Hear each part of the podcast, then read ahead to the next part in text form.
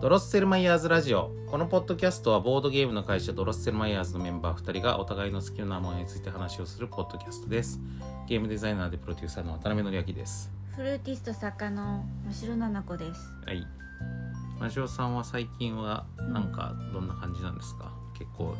まださ今、うんなんか相変わらず忙しそうにしてるけどう、んどういうことで忙しいんですか最近ちょっと新しいことを始めまして、うんあのー私のえっ、とレーベルうんみたジいなングシュピールはいジングシュピールがあるんですけど、うんそれはもう前からあるよねそう前からあってでそこで自分の作った作品とか売ってるんですけど、うんまあ、ちなみにあの知らない方のために説明すると真城菜々子さんはドロッセルマイヤーズのあのなんていうかメンバーっていうかうんあの経営陣でもあるんですけど、うん会社的に言うと役員なんですけど、うんけど、まあ、自分のレーベルもドロッセルマイヤーズは別に持ってるわけですよ。うんそれがジングシュフィールね。うんうんで真城さんの CD とか本とかはそういうとこから出しそこから出してるとうんジングシュフィールから。はいでジンギスフィールのサイトもあるよっていうのが、まあ、真白七子のサイトとして告知したりとかしてるものの一つっていう感じだよね。はいうんまあ、複数なんかブログとかサイトとか持ってるからさ。うん、うん、でそのジングシュピールが、はいをえっ、と今まで単なるレーベルだったんですけど、うんちょっと最近出版社登録をしましてうんおうおうおう出版社になりましたえジングシュピールが出版社になったってこと、はい出版社ってでもさ、うん会社じゃないのジングシュピールってだって別に法人じゃないでしょ。なんかねその辺うん曖昧なんですよ、いろいろ調べたんですけど、うんなんかあの法人じゃないけうど、ん会社の社を使って出版社って書いてるんですよねよくじゃあまあ出版社っていうのは、くうんまあ便宜上会社の社がついてるけど、うんまあ、必ずしも法人とは限らなくて個人事業とかでやってる人も結構いるってことうだ、んそうみたいまあ、です小ね規模出出版社っていうかさ、うんまあありますよねなんか人とか作ってるみたいなのもあるし、うんまあ人とかよりもっとしっかりした本だけど個人とかで作ってるようなのとかもあるよね。うんうんでも大体ジンは普通 ISBN ついてないから、あそうかそうか人はじゃあそのあくまで同人誌に近いっていうかそう ISBN がついてるってことは、うんそれは何か出版社が絡んでるってことなんですね。 ISBN っていうのは図書コードのことそうです。うん、まああ出のババーコードついてますね後ろに。うんうんうん、だからあのあの表示に。本屋さんとかでうん書籍として流通するためのコードですよね、うん ISBN うんそれあじゃあそれをつけるかつけないかが結構その同人誌かあの出版かっていうののまあ ISBN がついてると商業出版であることは多分確か。なるほどなるほうんどで最初の ISBN を取得したってことはい。ジング,、あのージングシュピールがあそううんそうそう。であの今回の、うんえっ、とフラメンコアルアイレには、えっ、とその ISBN がつういてて。んうんうんあのーだから本なんですよあれうんうんうんあまあそれ CD じゃはなくて本そにれなはっね僕も結構アトロックとかで告知する時うん、も、本本ですっていういうこと もあるはんはん はん CD に本がついてるとも言えるけど本に CD がついてるとも言えるうんっていうのはまあそういうことだよねうんうんでその前作にあたる「ノチェデ単語」はうん ISBN がついてなくて、うんうんうんでもジャンコードついてるんですうよ、んうんだから雑貨みたいな感じ、うんうんうんあと CD うんそっちは CD として出したんですけど どっちかっていうとね、うん後で単語は CD メインでそれにブックレットがついてるみたいな、まあ、しゅ製品上はねそういう扱いだった扱いというか自分ではそう考えてて、うんうんうんでも実際の商品はノチュデタンゴもフラメンコアルアイレもあのシリーズになってるうんんで、うん作りは一緒なんですそうだよねそんなそこまでページ数が全く違うってわけでうもないん、し、でねあの内容のボリュームがそんなに差があるとかでもないし、ううんんうんだけどフラメンコ RIL の方は書籍ってことになってるんだ今ね登録そ上うはねなって、うんノチュデタンゴちょっとこの先どうしようかなと思ってるんですけど、うんシリーズなんで、うん、そっちにも ISBN つけたいよねせっかく作っとったんねえだからそねうそうそうなんですうよ、んなるほど、シリーズとしてなんか座りが悪いので、うんうん、まあでも後からさ、うんシールとかでつけて売ってるのもあるよ、ありますね、ううんん、ちなみにドロッセルマイヤーズはその出版社登録とかはしてないから、うんあの ISBN はないんですようんでジャンコードだけはあるんだよね、うんうんちなみに僕が関わっているボードゲームだとあの小学館から出してる小学館グッドゲームズシリーズはあれ書店で扱うことを前提に作ってるから、うんだからあのゲーム屋さんに卸すためににあのジャンコードもついてんだけど ISBN もついてる、うんうん両方ついてる形、なるほどうん、なるほどうんで出版ましゅとにかく真汐さんがじゃあ出版社になったってことだはいなんかあの今まで作家視点で、うんあの本の業界を見てきたんですけど、うん作家ライター視点で、うんちょっと出版社視点になると、うんまた見えてくるものが全然違うのでそうだよね、うんでなんか流通のこととかさそうそう、うんここういう仕組みになってたんだっていうこととかうん、うんいろいろ見えてきて今うんすごい面白いんですけど、大変です。うんまあそうだよね勉強しなきゃいけない ことめちゃくちゃ 全いっぱいある部もんねそうそうそう全部勉強。うんまあ、僕も去年その国産 RPG クロニクルの本を初めて出した時に、うんあの出版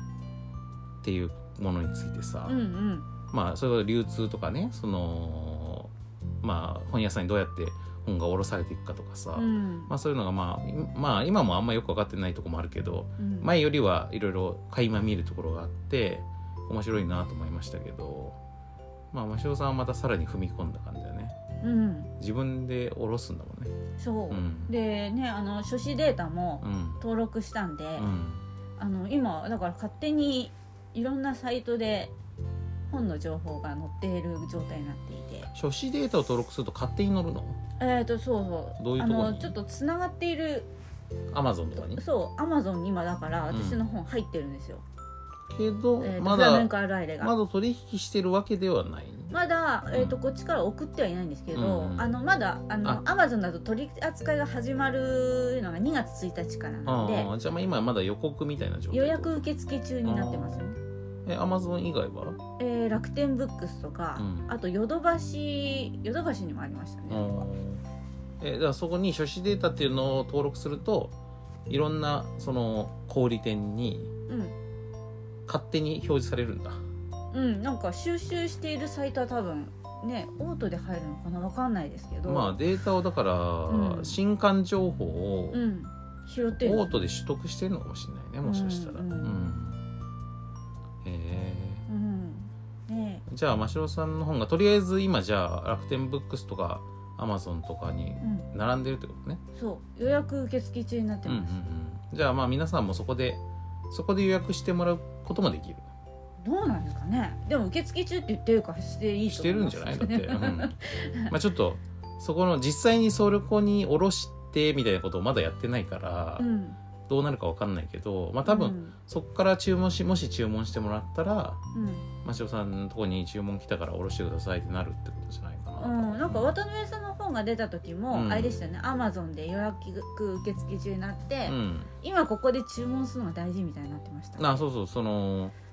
アマゾンにまだその本自体は渡ってない状態でう、んアマゾンにいっぱいその予約が入るとう、んアマゾン側がおこの本売れそうだぞってなってイーストプレスうにんうんいっぱい注文が来るから、うんでそこ予で約スリーブ数考予え約たりするんですねそうそうそうそれで予約,、うんしてくださいってなななってたんでそうその時点だとスリーブ数決まってないってことだよね、うんまだね、うんうんうんみたいなだかうんらまあ現品がない状態で予約が始まってるってことだね、ううんんまあ、そういうのと同じってことですかねまあそうかもね。うんうんいや町田さん、まあ、これからそういうことを学んでいくことになるという、はいうん、面白いですね。面白いです、うん、世の中がいろいろ見えてきてうん、そうだよね。うんやっぱ新しいことに挑戦するとあのまあそれ自体のこのねうまくいくかいかないかっていうのをやってみないと分かんないとこもあるけど、うんとりあえず新しいことに勉強になるっていうのがまず面白いですよね。うんうん、僕もいあのその去年初めて本書いた時すごいそこ面白かったし今も漫画原作を初めて書くっていうさ漫画連載をするっていうことをさう、ん初めて初体験だからまあ面白いですよ全てが、ううんんなんかいいね、うんうんうん、じゃあこれから真汐さんのじゃああれだねその出版社作り日日記みたいなさああ まあ、そういうのも時々報告していけるといいんじゃないですか、 うんうんそうですうねん、うんそうねこういうことができるようになりましたとかね、はいうん私今日初めて出版社の会議にね参加したので出版社の会議あす出版社のたちが集まるあいろんな出版社の人たちが集まる会議ってそうことそうそうなんかそういうね、うん勉強会みたいなのがあって、えそうちょっと勉強してきましー、えたそれってそういう小規模出版の人たちが集まってるの小規模とは限らないですけどああ、いろんなうん出版社の人たちそうが、そうえじゃあ出版もう本当に出版業界の集まりじゃんじゃそうなんですよあ、うん、初めて初参加してきましたえその初めて行ってさう、ん大丈夫だったのよそ者だみたいになんない優しかったですよ そう貴様 貴様出版のものではないなってなんなかったなんなかったなでんすなかったなんかえんえ貴様音楽関係のものだなみたいになんなかっまあねちょっと特殊な形態ですねとは言われましたけど、ううんんたフルートとか持ってかなかったからバレなかった なでも本本は持ってった持てなあいで持すてよないんだえだってもうねあうのんデータネットにあるから、あそうかそうかそんなことしなくてもうんなるほどえー、なんかちょっとそれ僕も興味はあるからうんなんかねちょっと監視カメラで見てみたいところですけど、はいうん、あそう次はね国会図書館に行きますから、国会図書館はうん何しに行くの、えっ、とあれなんですよ本出版したら、うんのあのそこに持ってかなきゃいけない義務があってあああれか確か収蔵、そうそうそうそうう,、ん、収蔵品として持っていくってことそねう、そうするとねデータが登録されてこれもうんうんまた探してる人が探しやすくなる、ああえじゃあそういいねなんかその国会図書館にさ、うん、 自分の本が置いてあるの面白いね面白い、うん、面白いけど出版したらね、うんみんな置きに行けますから同人誌でもこれはあそうなんだそうえあのえじゃあさそのイーストプレスが国産 RPG クロニクルも国会図書館に送ってるってことすでにおそらくそうだと思うんですが、えっ、とこれうは、んい実際のところうんは、えっ、と持ってかなくてまあもう持ってかなかった場合、一応罰則あるんですけど、うん法的にねまあ法的には義務なんだそううんなんだけど、うんそれを適用されたことがないあーじゃあまあ実際のところは別に持っていかなくても何も言われないけど、うんだから全部入っ登録されてるかわかんないですけど、ううんうんうんうんまあんやってない出版社も全然いっぱいあるのかもねもしかしたらうんうんまあでも僕としては面白いから置いときたいですけどねそうですね、なんか子孫が後からあされあれですよなんか絶版になった後、うんうんうんあのそれがデータで閲覧できるとかね閲覧できるようになったりとかすうんうるんし、まあ、子孫がさうん、ひ孫とかがさ、うん、そうですよね。僕から見ての世話しに当たるような人とかが さうん、あのひいおじいちゃんがうん、 なんか RPG の本書いたらしいみたいなさうん、まあ、ひあとひいおばあちゃんが、あのーフラメンコ とアルゼンチン単語の本書いたらしいみたいなんで見れるっていうのいいもんね。ううんん、、なるほど。じゃあ出版社日記を時々報告していきますか。はい、うん、でこれ聞いてる人たちもさえ個人でそんなこと登録できるんだって今知った人もいるんじゃない、うん、うん、ちょっと自分も出版社やってみたいとかさうん、思う人もいるんじゃないですか。うんね、うん、なんか作家ってだってさ自分で書かなきゃいけないじゃんだうん、けど出版社だったらさ自分で書かなくてもさこの人にこういう本書いてほしいなっていうのを書いてもらってさこれで出すことできるわけでしょ、あそれはそれで大変ですけどね。うんいやでもそれがやってみたい人もいるんじゃない、うん、ううん、ん、だってさその誰かがさ例えばそのなんか特殊なことにめっちゃ詳しい人とかさうん、うん、そういうのツイッターとかで見ててさうん、この人のこれの話この人のなんかこんにゃくの話すごい面白いなと思ってさうん、ちょっとこんにゃくの本出しませんかみたいなさ そういうこともできるわけでしょ、うんうんうんだからちょっとこのまあこの話がさ参考になる人もいるかもしれないから、う時々話していくといいんじゃない、ん、はい、うん、なるほどそれが真汐さんの近況うん、ですかねう、、うんん、僕の方はまあいろいろやってるんですけど、うん、あのーあれですねやっぱ漫画をふに2つやってるんでこれがまあ結構新鮮で、うん、その怪獣オンジアス・ボルカルスの原作ね、まあ、これまずめっちゃ大変というかなぜ各週連載だからさうん、 2週間に1話書かなきゃいけないんですけど、まあ、これは非常に楽しくやってます。あの作画の中道先生ともすごく仲良くやれてるし、うんまあ、あの担当編集者さんも結構優しいからあの鬼編集みたいな感じじゃないからさうんだからなかなかいい感じででもう一個やってるあのコロコロに「週刊コロコロね」ウェブのね「週刊コロコロ」でやってるあのダブルヘリックスブロッサムもうこれはまあ別に僕は原作とかやってないんですけどあのぶなんかゲームも合わせてプロジェクト全体のこのディレクションみたいなことをしてるからだからまあ漫画の内容にも結構関わるは関わるんですよ。うんあのだから毎週これ週刊だからさ週刊連載ってマジやばいねペース がだってさ、ほんとさあの新しい話が掲載されたな風やれやれってもささうんもうさ2日後ぐらいにさネームが来てるからさ次うんのうはうんんそうねうんわかりますよ私週一でレッスンとか受けるとねね一週間あっという間ですからねそうでしょだからさあなんかネームが来た次のネームが来たって読んで面白いなとかさなんかいろいろまあちょっとなんか修正みたいのが入ったりとかもするんだけどさとか思ってたらもうもうまたその数日後には完成原稿になってさあーでまたその数日後にはもう、ね、世に出てるからさ早いなすごいススピードかなって思うんだけど、うんでもそれでそのよその漫画の連載のこのネームとかそういうのを見ることによってさあの勉強になるんですよ。うんなんか漫画っていうものの話の進め方がさあなるほどこういうとこ省略してもいいんだみたいなさ、うんとかすごい勉強になってうんだからなんかこの、まあ、片方は、まあ、よりあの深く関わっていてもう片方はまあまあ漫画プロジェクトにはか深く関わってるけど漫画制作そのものは自分で作ってるわけじゃないけどこの両方がなんかこう両輪のようにねうんあの勉強になってて面白いんですよ。うんうんうんなかなか、まあ、これ多分真柴さんのこの出版の話と同じでうんなんか新しくて面白いね、うん最近はまあそれが結構僕の中でもう重要なトピックというかうんあとねあのあれもあるんですよねあのアトロクでさ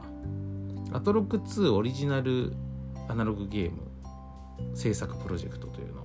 まあ、ここのとこやってるんですけど、うんあの TBS ラジオの「アフターシックスジャンクション2」でねそれのねそので作ってるドロッセルマイヤーさんの「空論城」っていうタイトルで仮タイトルで作ってたやつが正式タイトルが決まりましてうんドロッセルマイヤーさんの「空論道」っていうねうんうん道の方で、うんまあ、空論なんでかっていうとこの「空論城」っていうタイトルはあのーあれなんですよなんかね僕知らなかったんだけど関西ローカルのかまいたちの番組でうんかまいたちの机上の空論城っていう番組がなんかあるらしいのうんなるほどよで検索してるとそれが結構引っかかってくるわけ、ほうほんであのじゃあちょっとこのこれかぶっちゃってるのよくないなと思って、ううんで変えなきゃなと思ってたんだけどそんな中でねこの「空論道」っていうねう道んにしてみるっていううんのうをんちょっと思いつきまして、これなかなかねあのかえって良くなったと 思うタイトルが、うんうん、あの机上の空論をねあの道として追求していくって いうさでうん道って考えるとさあのそれこそさ例えば歌丸さんとかにさそのこの道の師範になってもらうとかさうんでこの師範としてコメントしていくみたいなこともできるうし、んあとなんかイベントとかで空論道のさ道場みたいなさ空論道場をさ開催するとかそういうのもできるしさ、うんまあなんかいろいろなんかあとね検定みたいなとかそういうのもできなくもないかもしれないな、うんうん勝負とかさとうんいうことでまあ面白いかなと思ったんで「まあ、空論道」っていうタイトルにしたんですけど、で今日はまあこれをあの2人でね試しに僕らもやってみるっていうのをうんアトロクでもまあ毎週コーナーであの遊んでもらってるんだけどで、まあ、それって投稿コーナーだからさ10分か15分ぐらいしかないわけ、うだんから本当に結構ね毎回ね「えもう終わり?」って感じで終わるから,、うだんからそれもうちょっとこれゆっくりやるのも面白いんでまあ真汐さんとちょっと試しにやってみるっていうのを本編にしたいと、ははいい、思ってますって感じですかねうんうんあとはあれだなえっ、と最近ちょっとゲーム関連のトピックでうんあのーなんかすごいニュースになっている話があってさ、うんあのパルワールドっていうゲームがむちゃくちゃ話題になってるんですよう。んでこれの話ってなんかよく僕もちょっと周りの人とかに「渡辺さんパルワールドどう思ってるんですか?」みたいなこと結構聞かれるわけうん。やおっぱこのゲーム業界の今重要トピックだーからさ。でだけどやっぱツイッターとかでなんかこう中途半端な感じでふ触れづらい話題っていうかうん。もうなんかまあその話題になってるっていうかさむっちゃ炎上してんのよこれ うん。むっちゃ炎上してるしむっちゃ売れてるのねうん。なので、まあ、ちょっとこのゲームについて僕がどう思ってるかっていうこともちょっと軽く話しとこうかなっていううん。のがまあ今日のもう一個の趣旨ですかうね、ん。どっちからって思ったけどまあ空論道の方をのんびり本編でやるとして、うん。まあ先にこのパルワールドの方の話をじゃあ軽くしとこうかと思うんですけど、まあこのパルワールドってゲームはですね、まあ、どういうゲームなのかっていうとえっとこういう、まあ、今これ映像を見見てるんですけど適あのこれ適当に今あの言うは今まさに動画配信をしてる人のうん。これれリアルタイムの 映像なんですけど、うん。だから誰かこのあの動画配信者の人がねプレイしてる様子なんだけどさあのまあマップ上にえっとモンスター可愛い目のモンスターたちがいっぱいいてうん。それを捕まえたりとか狩りをしたりとかしてでなんかこうあのこの世界で生活していくっていうかさそういうサバイバルクラフトゲームみたいなやつなのよ。うん。でこれがなんで今はすごい話題になってるかっていうと1個はむちゃくちゃ売れてるっていうことねうん。本当に驚きの売れ方をしていてうん。あの開始してから確かどうだっけななんかね一時なんかもう開始数時間で100万本いったのよへえ。これちなみに Steam でダウンロードしてるだけなんですよ今うん。スイッチとかそういうスイッチとかプレイステーションとかそういうメジャーメジャー媒体では買えないんだけど、うん。で Steam での配信で、まあ、全世界に向けても売ってるんだけどで数時間で100万本売れたの。うん。でこのそのだその時点でもうすでにこのパルワールド全然ノーマークだった人たちも「え何あのゲームむちゃくちゃ売れてんじゃん」ってなってさうん。そのランキング上ね。で、えっと、もうそれの勢いをもうととどまることを知らず確か4時ちょっとく正確なデータ忘れましたけど数時間で100万本に達して、えっと、24時間経った時はもう8万本だったかなとかもう言ってたのよ。うん。でもうその時点いやじゃあ8万本じゃないえっとごめんごめんえっとえー、100万本200万数百まあまあ 三まあもうとにかく100万本単位で更新していくみたいな状態で今もう発売してからまだ数1週間経つか経たないかぐらいなんですけど今うん。今の時点でもう800万本いってたからうん。もう1000万本が見えてるわけ、ん絶対1000万本いくからこうんのうんこのペースだったら、で1000万本ってことはもうドラクエとかより売れてるわけよ、うん。ね、にドラクエって日本国内でだと350万本とか400万本とかだからねうん1000万本ってやばいわけうん。うん。だからそんじょそこらの対策より売れてるわけよ、うん。うん、ということでまずバカ売れなことで注目されてでもう一個ああ、炎上によって売れてるわけじゃないよね。そうそうそこがちょっと難しいところだねあでもう一個炎上の要因の話なんですけあ。ど、うん。じゃあなんで炎上してんのかっていうと、うん。このせこのワールドの中でこのパルワールドっていうのはこのこのパワールドの中にパルっていう動物たちがいっぱいいるわけなんだけどうんこのパルっていう独自のモンスターたちがねあのデザインがめっちゃポケモンっぽいわけ。でこのであのポケモンが好きな人たちが見るとこれあれじゃんみたいなへーポケモンが結構具体的にわかる。そうでそれギリギリ微妙なとこなのあ、よ。そう。うんでこれをどう捉えるかっていうところで炎上しているう。ん。だからつまりえっとまあ見る人これはねいろんな見見方があるんですだからこの「パルワールド」ってゲームうは、ん。えっと見る見る角度によってはあのーまあこれ国産ゲームなのちなみに日本で作ったゲームなのうね、んだからあのーゲーム内容自体はさその本当にモンハンみたいな狩り狩りモンスターを狩りをする要素もありでえっ、とマインクラフトとかあみたいにこのそれを組み合わせていろんなものをクラフトしていくっていう要素もあり、うん。で、えー拠点を作って、えっとそこでなんかいろいろあの物を生産したりとかしていくような要素もあったりとかでこのモンスターを捕まえてペットとしてあの飼ったり一緒にあの冒険したりとかするみたいなポケモン的な要素もあったりとかしてうんすごいいろんな要素が混ざってるわけうんでそういうそのゲームの新しいやつとしてまあ日本日本の会社がしかもそんなに別にめちゃくちゃ有名なわけではない会社があのしかも少人数だったしさ、あとそんなになんていうかゲーあの大手ゲーム会社から独立したとかそういうチームでもないのよ。うんでそういうなんかこう非常にじあのガチでインディーっぽいチームがつ作って、まあ、会社ではあるんだけどねでこのむちゃくちゃ世界中でスマッシュヒットしたっていう、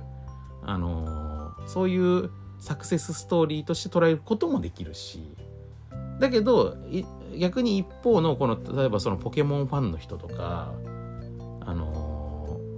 ーそのそういう人たちから見るとこのポケモンの側みたいなものをさ うんねキャラクターデザインをなんかパクってでそれによってあの注目を集めてでしかもその炎上的なっていうかさそのそういう話題作りこれこのゲームさあの例えばこのパルをさ、まあ、そもそもこのさ弓矢で狩るってこと自体がさポケモンだったらやらないでしょうんでモンスターボールみたいなので捕まえることもできるのよなんかそのうんうん弓でえ弱らせてモンスターボールで捕まえるとかあるんだけどでもこの捕まえたこのパルたちをさをさ可愛がったり仲良くしたりとかすることもできるんだけどうん包丁で殺して肉にすることもできるわけ、うんうんであとこのパルたちをこのあの働かせるのよそのこともできるのよき自分の,、あの拠点で。でパルによって得意な作業が違ってさその畑仕事が得意なパルもいればあの木の伐採が得意なパルとか料理が得意なやつとかいてさ、でそういうのでこうそれぞれのこのパルたちにいろいろ仕事を頼むことによってでその自分のその陣がさこの、あのーオートメーション化されていってさうんでどんどん育っていくみたいなそういう面白さもあるんだけど、うんまあ、そういうところがだからそのポケモンの倫理観で言うとどうとだいぶ違うわけ、うんね、その動物として飼ったり殺したりもできるし労働をさせたりとか、うんまあ、そういうのがちょっとそのなんかひどいっていう見方もあるわけよう。んであと著作権的な議論もあるわけうんう。んこれは許されるのかっていううんこのパクリのレベルとして。でこれもかなりは意見が分かれるんですよ人によって。うんなのでまあなんか一概に言えないっていう非常に難しいあの議論がなんていうかこう複雑になっちゃう作品になってるね今ね。うんうん、というようなもんでしてどうマシオさんこれ見て面白そううんこれなんか、んあの遊びやすそうな感じがしうんうんうまんすね。うんそうなんだよねそうあのね実際よくできてるわけですよこうんのゲームは、だからまあ僕このゲームについてどう思うかと言われるとまずねこのねポケモンにギリ似せるけど、うん任天堂から訴えられたりとかまあ仮に訴えられたとしてもさあの訴訟で負けたりとかしないぐらいのうんギリギリのラインを狙うっていうこのやり方自体は、うんまあ褒められたことではないと思うんですよまずね。うんでこの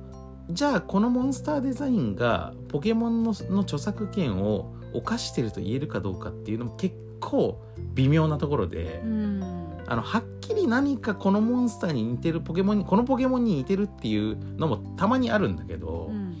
大体はなんか複数のポケモンの特徴をミックスしてたりとか。あーあのーなんか既視感はあるんだけど具体的な元ネタを探そうと思ったらあんまないみたいなのもあったりとかしてう、んなんか非常に微妙なんですよねう。ん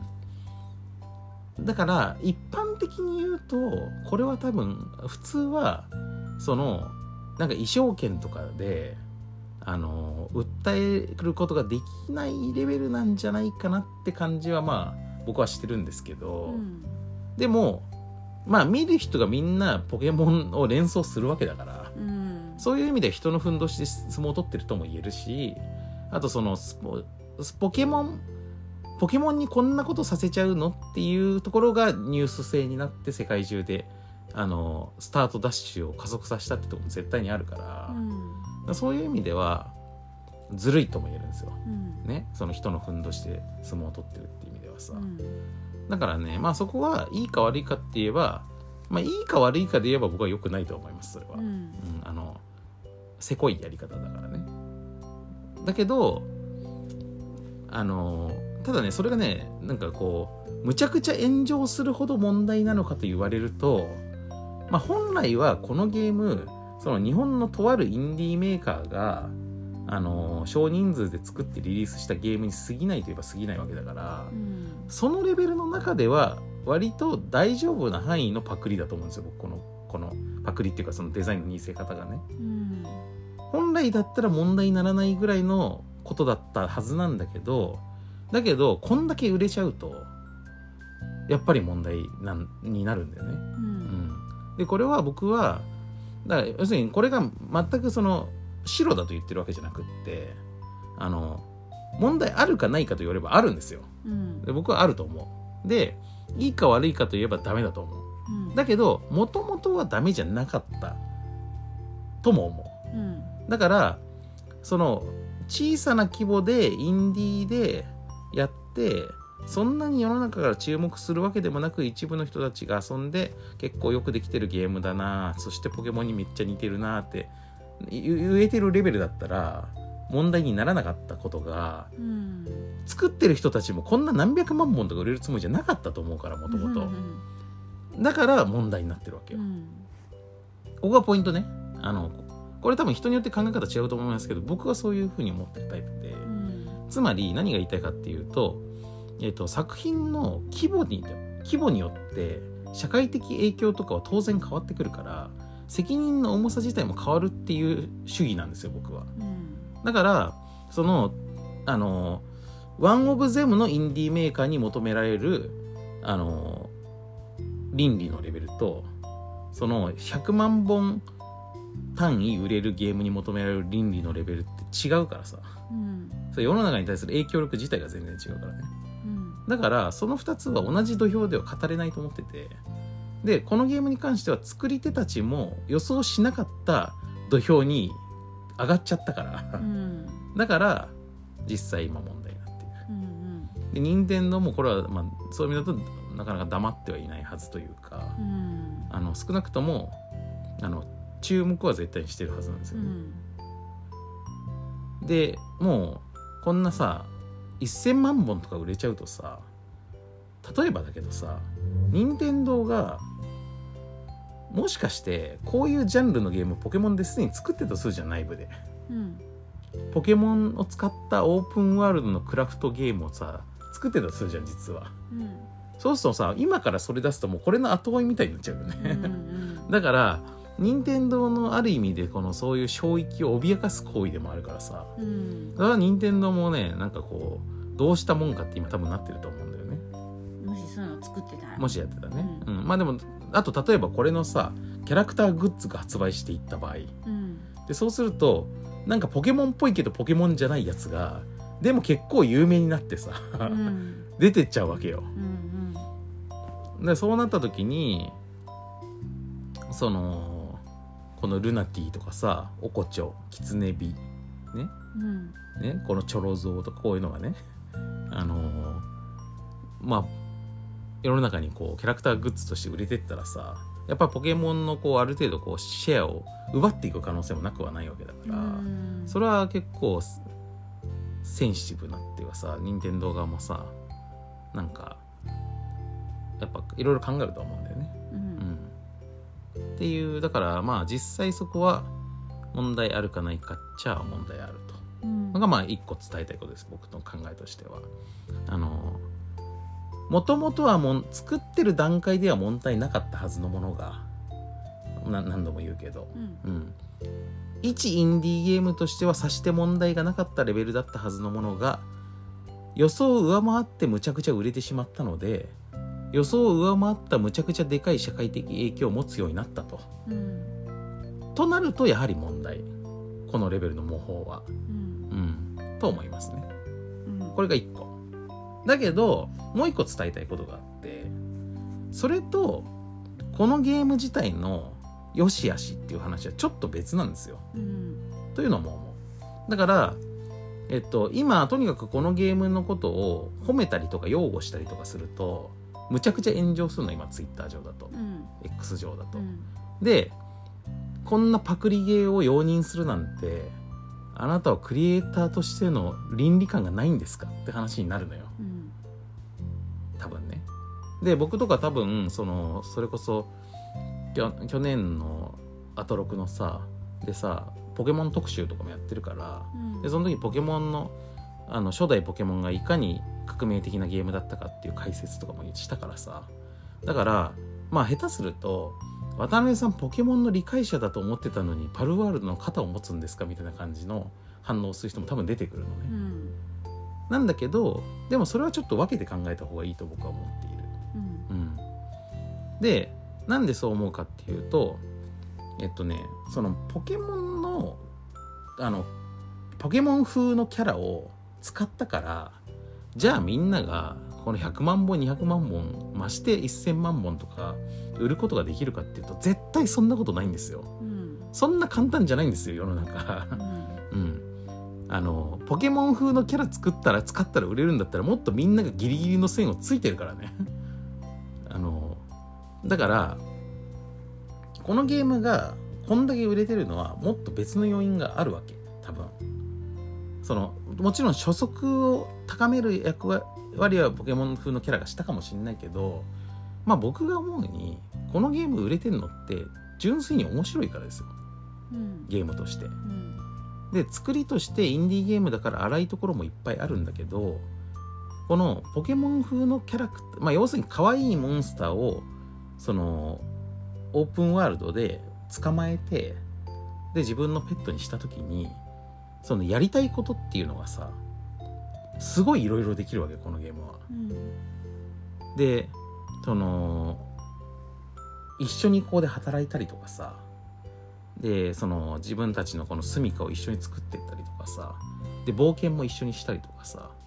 でその冒険一緒にするのもさ上に乗ることができたりとか頭にそのぼこのパルを乗せることができたりとか その場合によってはこの火炎放射器みたいにさ火を吐くパルをさ小脇に抱えて公的に炎を浴びせかけたりとかさすごいいろんなことができるのよ。うんでこういうのがだからこのなんかねすすごいね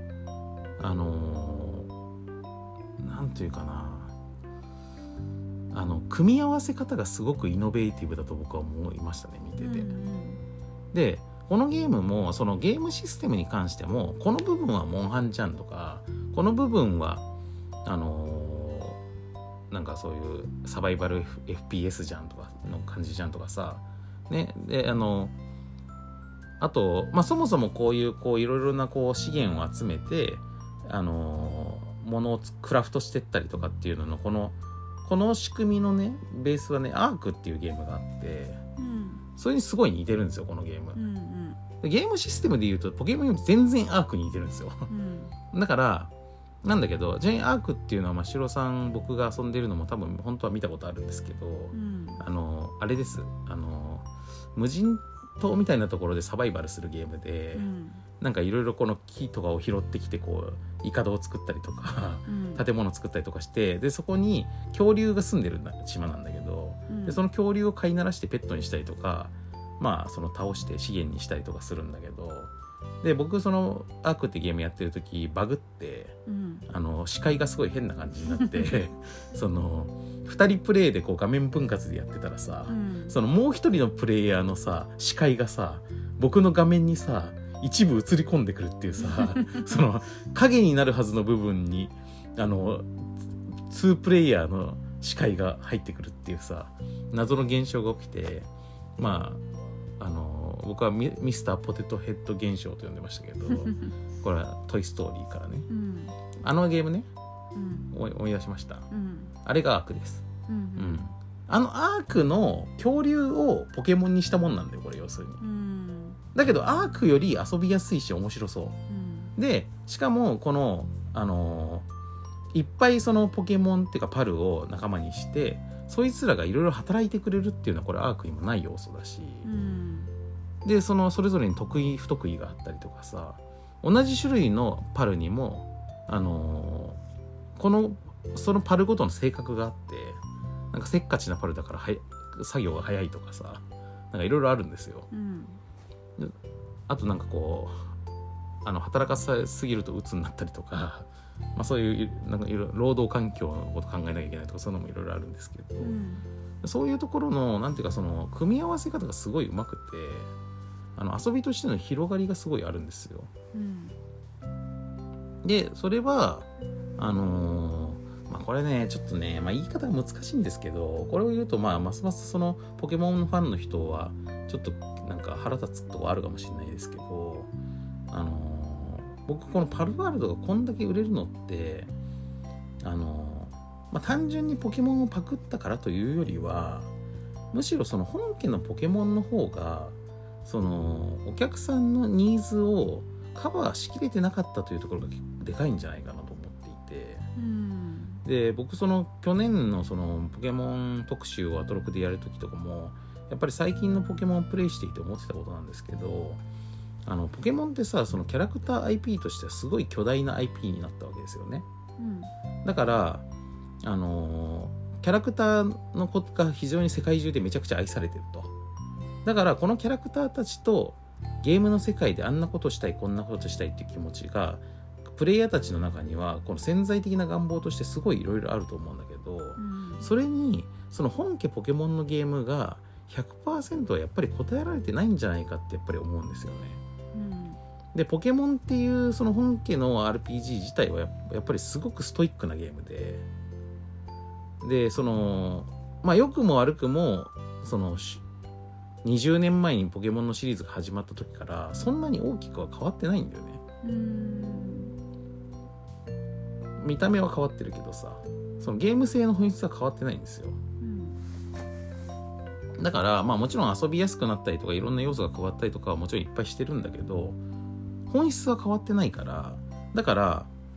なんかこのこういうふうに、まあ、ある種乱暴にでもよく言えば大胆にこの今ま今世の中にあるいろんなゲームの要素をこうごったに的に組み合わせてでこれら全部をポケモンと一緒にできますみたいな状態を作ったこういうゲームが現れた時にさまあ多分その少なくないプレイヤーが自分がポケモンとやりたかったゲームはこういうことだって思っちゃったんだよ多分うんだから売れてるんだと思ううんうん、でそこのところは割とそのそのまあいわゆる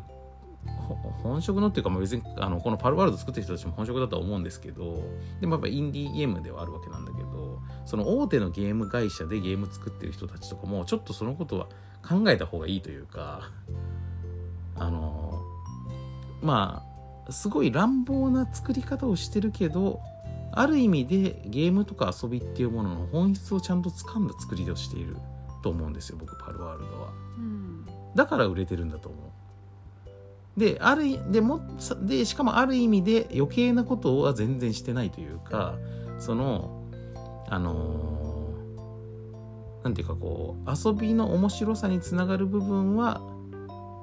頑張って作るけどまあ例えばこのキャラクターデザインに独自のあのーアートのなんていうか方向性を作るみたいなこととかは頑張ってなくて、うんそこはありものでやってるわけですよね。うんポケモン風っていうところでまあとど、まってるわけなんだけどだけどまあそのなんかある意味で乱暴で雑な作り方だけど遊びの本質は捉えてますっていうようなゲームの作り方が今の日本のゲーム業界一番苦手だと思う、ううんん、細かいところにすっごいこだわっちゃうからみんなうんだからなんかそこのところはなんかやっぱこのポケモンのパクリかパクリじゃないかみたいな議論に歪償化せずにちゃんと捉えた方がいいんじゃないかって僕は思ってるんですよね。うんというのがまあパルワールドに対して思ってることだかうらんそのさっきのこのキャラデザポケモンのパクリじゃないのってそれっていいのっていう件に関しては僕は良くないと思っててあのそれに対しては別にいいと思いますかって言われば良くないと思いますって言うんですけどただまあ最終的にやっぱ著著作権の問題っていうのは権利者が決めることだからうんだから著作権の件で別に僕がそんなめちゃくちゃ腹立てる必要もなくて任天堂とか株式会社ポケモンとかがどうするかっていうのを、まあ、見てるだけなんですよ基本的にはそこはね、あの本人たちの決めることだからさあるいはまあ本人たちがあの訴訟とかをした上でその裁判所とか司法が決めることだからさうんだからそれって周りがそんなにさその激烈に怒ったりとか感情的になってもあんま意味ないわけもちろんそのポケモンファンの人とかさポケモンっていうものに対してすごく思い入れのある人がこういうそのなんかその側をパクったようなゲームが売れヒットして気分悪いっていうその気分の悪さって別に表明するのは構わないと思うんだけどでまああくまでそこまでっていうかできできることはさこのゲームの運営を差し止めさせようとしたりとか遊んでる人たちをだを非難したりとかするのはあんまり意味がないと思う僕は、うんうん、そういう争いは意味ないですあんまりうんと思うんだよね。で逆にそういうことでそういう議論だけに隠れちゃってこのパルワールドがそのやっぱ日本こ産のさそのインディーゲームがさこの世界的にこんなに爆発的ヒットをするっていうのは本当に日本のゲーム業界の歴史のひ一つ転換点になるぐらいの事件だから1000万本売れるとかっていうのはさ、うんだからその出来事の意味っていうのはそれとは別にちゃんと考えるべきこれはもしかすると今後の日本のゲーム業界があのあとまた今後ね何十年と生き残っていくためのヒントがここにある可能性は高いからううんんでそれは別にポケモンパクるとかパクらないとかじゃないんですよみんなも既存 IP をパクろうということがをこっから学ぶ人がいたとしたらその人それはアホその人は単にねうんなんかもっとものづくりのやり方の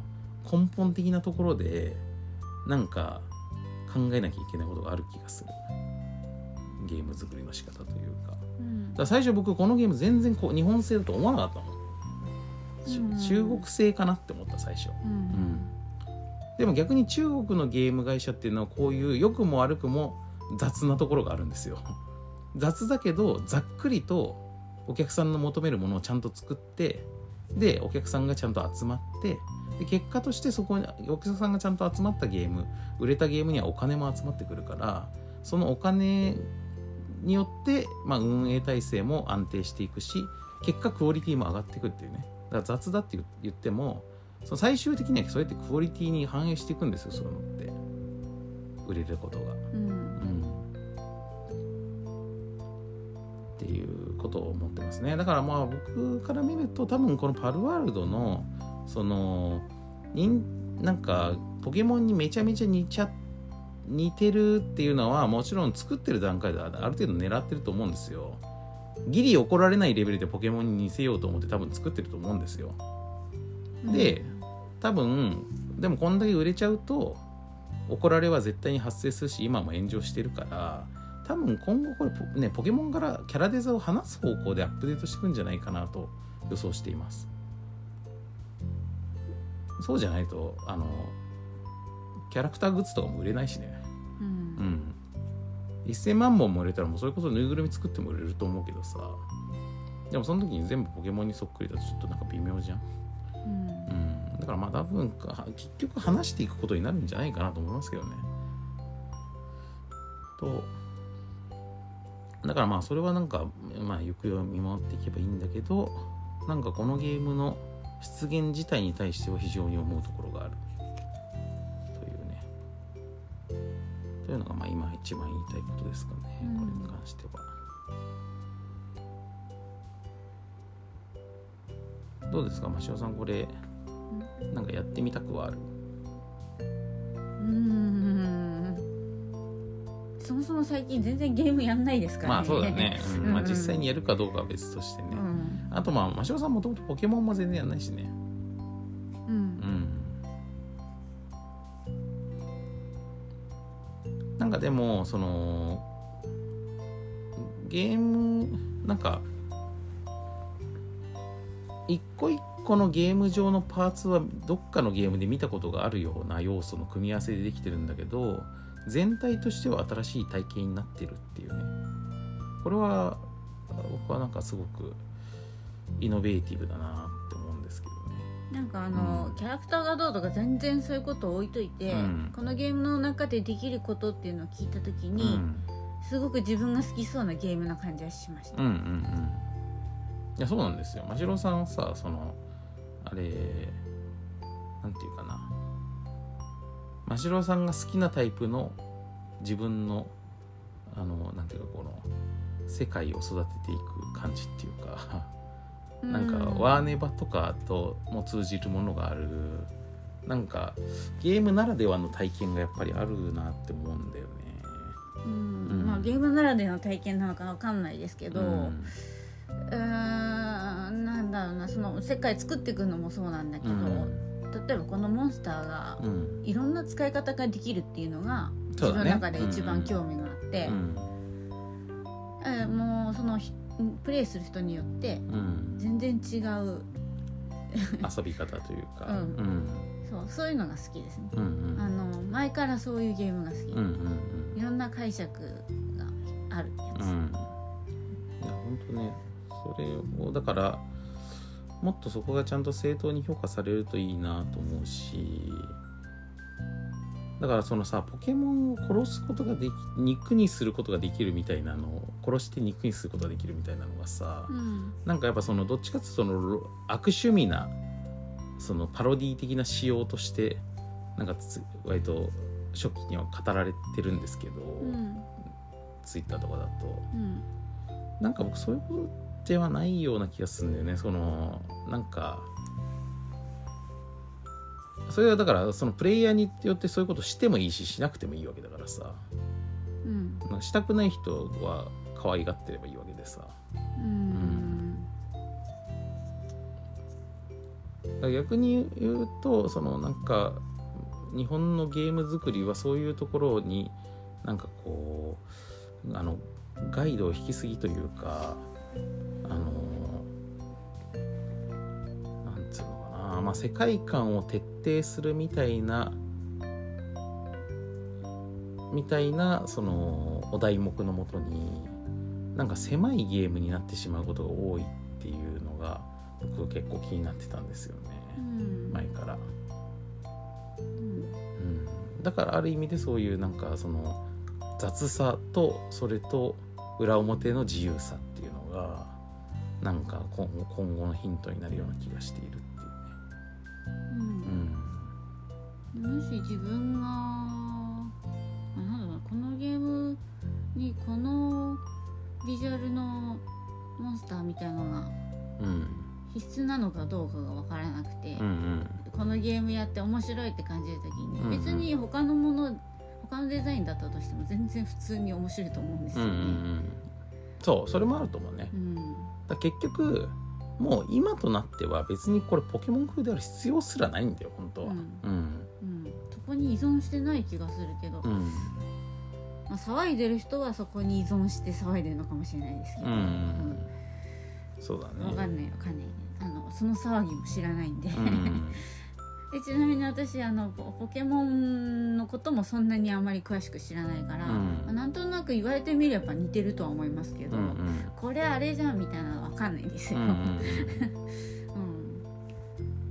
まあ実際にはっきりこれはあれじゃんみたいになるのはそんなに全部ではないんですようね、うんんまあ、なぜ複数のポケモンを掛け合わせてるようなデザインが多いんで、その掛け合わせとかもあのすでに存在してる RPG とかもうん広い意味ではそういう感じだかうん、ら、うんやっぱなんかねさじ加減の問題なのかなっていううん感じしますけどだってスライムってねうん、うん、どの RPG もいるけど、そうだねうんうんだからそれこそほらポケモンが最初に出てすごくヒットした時って、ポケモン風のゲームってめちゃいっぱい出たじゃないですか知らないそうなんだ、そうなんですうよ、ん、まあドラクエモンスターズとかもそんな一種だしああそういう範囲でね、うんうんだからモンスターみたいなものを集めて育成するゲームみたいなのってすごいいっぱい出たわけですよ、うんうん確かにでその中にはまあそのなるべくそこに差別化しようってみんな思ってたからうんメタロットってゲームだとロボットになってたりとか、あのーデジモンだとまあモンスターはモンスターなんだけどもうちょっとなんつうか攻撃的なデザインのモンスターになってたりとかうん、うん違う素材でだけど集められるみたいな、そうそうそうそうそう感じでしたね感じだったんですよねだからそれその頃にもしこれが出てたとしたらそんなに話題にならなかったかもしれないそこのその部分ではうんうんまあこれはだからその中ではポケモンににそのデザインの方向性がめっちゃ近い方ではあるんだけどでもいろいろある中で近いのも遠いのもあるって感じだったら多分そこまで話題にならないんですよ、うんでえっ、とポケモンってさその長い間さこのその2000年頃にはポケモン風のゲームっていっぱいあったんだけど、うんそれがどんどん淘汰されてもう今やポケモンしか生き残ってないんだよねうんポケモン風のゲームがだからそんな中で出たからっていうのもあるね、うんモンスターズはドラクエモンスターとか超久々じゃないですか今回3が出たのああそううんだからデジモンもポあのーまあドラクエモンスターズも、まあ、一一応生き残ってはいるんだけど、うん、でもなんかポケモンと肩を並べる存在って感じじゃないよねそうねそれはんそう、なんかも元にこっちがあるっていうことがわかるうんまあそそれぞれあの微妙に生き残ってるかもしれないけどまあポケモンフォロワーが大量にいるみたいな世界じゃもうなくなっちゃったから,、うだんからその中で久々に出たポケモン風のゲームっていうかまあしかもキャラクターデザインだけなんだけどねそこはね、うんうんシステムは全然似てないからポケモンと、ううんんだから逆にさそのゲームシステムで言うとこれアークじゃねえかって言って怒る人はあんまいないんだよねこれも不思議なところで、うんつまりさ世の中の人たちはさキャラクターデザインをパクるのはすごく悪いことだと思ってるんだけどうんゲームデザインをあの模倣するのは別にそんなに悪いことだと思ってないっていうねそれかそっちの方が分かりにくいのかもしれないですね、そうねキャラクターーはもうパッと見たらすぐ分かっちゃうけど、ね、ゲームデザインってちょっともう少し抽象的だからうんでもなんか僕の持ってる感触としては、うんあのあるゲームに似せたゲームを作る時に、うんゲームデザインが一緒でキャラクターデザインを書いてあるものは OK でうんでキャラクターデザインは一緒でゲームデザインが違うものっていうのはあのそのパクリということになるってやっぱ多分なると思いますうね。んそれは確かにそうでなんか実際その衣装権とかさそのじあの著作権的に保護されるのもそっちだしその法律の方で、だからやっぱそこはなんかやっぱりそのあのー創作行為に対してのなんていうかこう認識の偏りがすごいあるっていうのもなんか今回の事件で改めて思いましたね。うんうんまあゲあれかもねそのキャラクターデザインを根拠に購入する人が多いっていうことなのかもねうんだからそこが商売の種になるからみんなセンシティブになるっていうことかもしれないあの愛している人たちの愛情の対象もそこにあるっていうことかもしうれない、んだからまあその愛情をあの怪我された感じがして怒るっていうのもあるかもしうれないし、うんんまあだから本当ねこの件はねすっごいいろんなこと考えさせられるんですよ、ううんんうんなんでまあちょっと現時点で思ってることを今説明しましたうんはいということでまあこれちょっと軽くっつったけど結構長くなったけど、うんそうなると思ってたじゃあ本編に行きますねはい、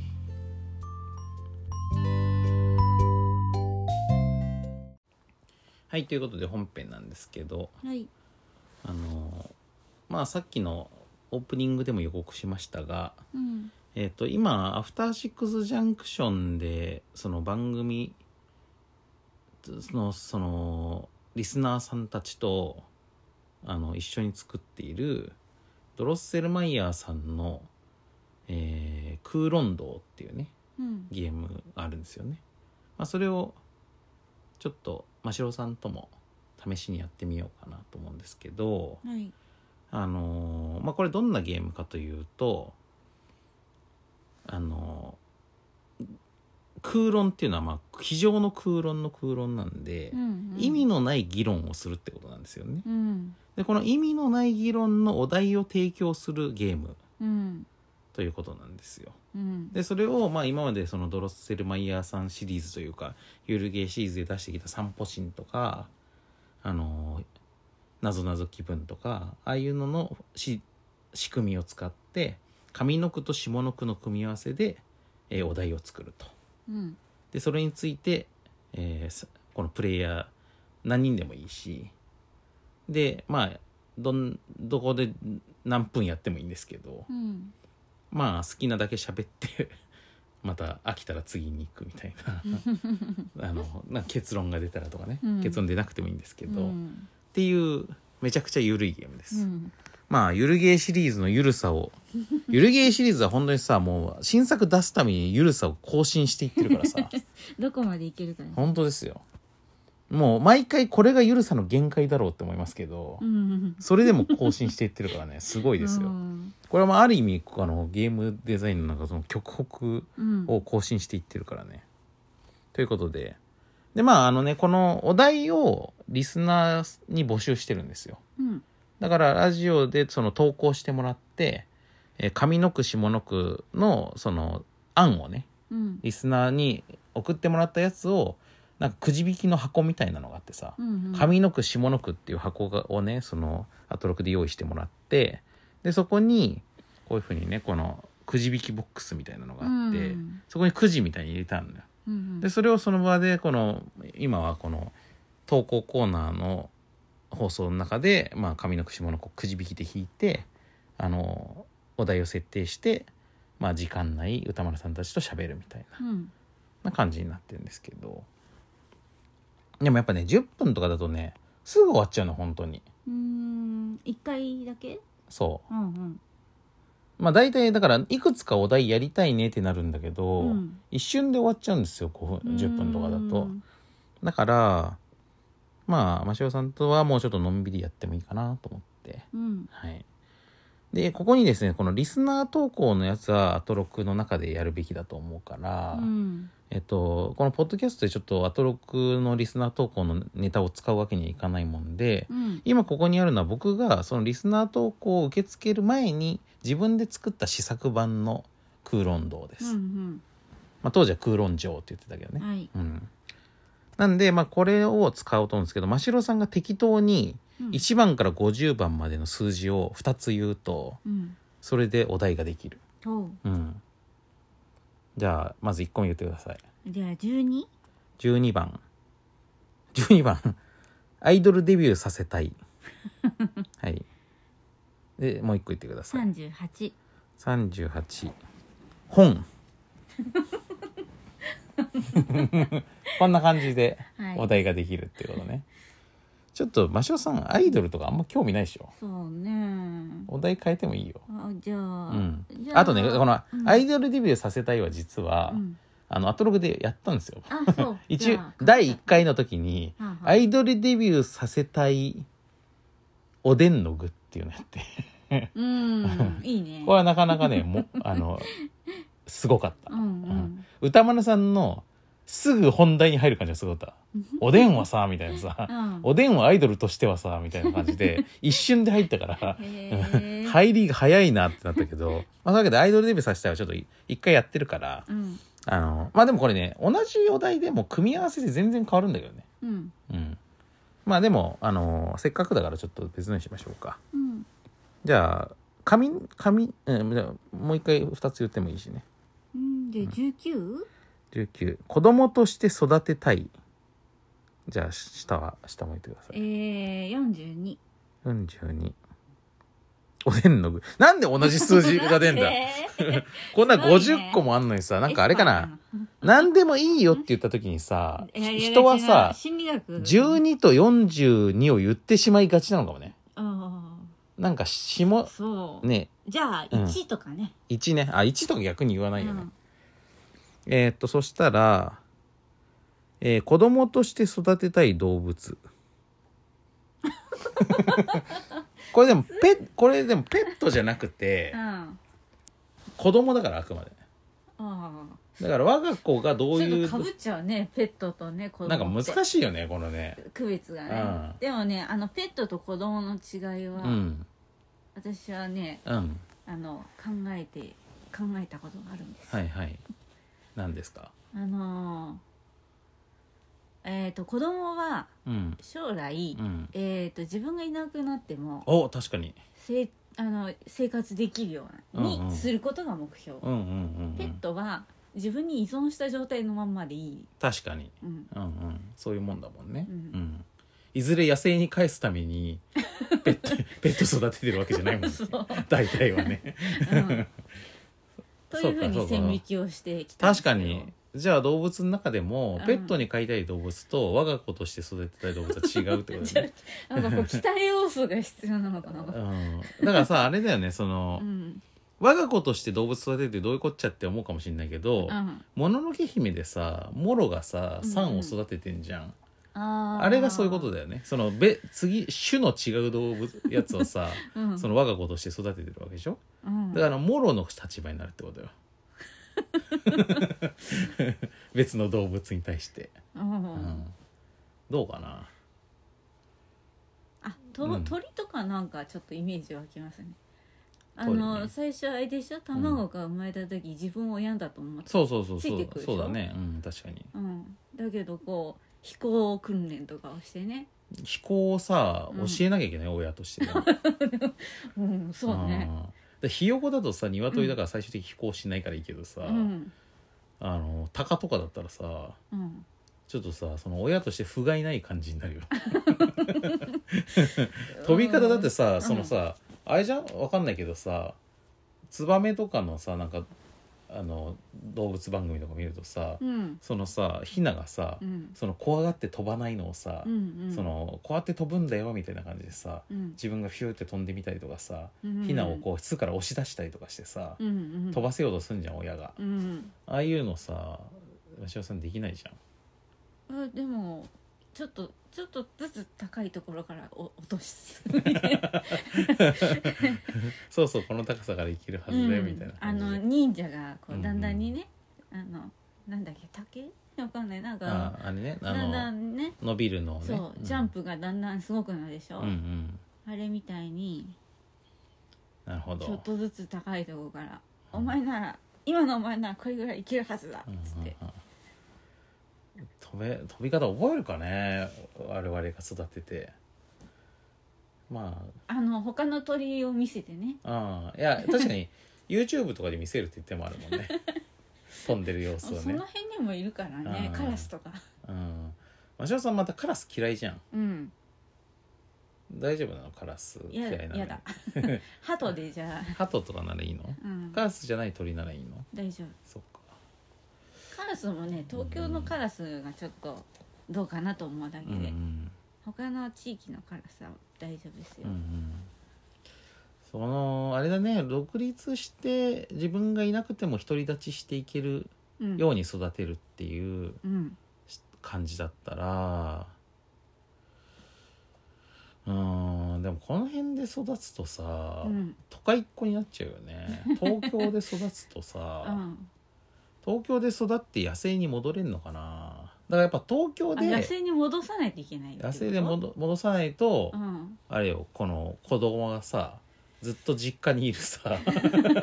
ずっとだって自分で動物界においてさ自分で餌取ってこないってことはさ、うんニートと一緒でしょそっか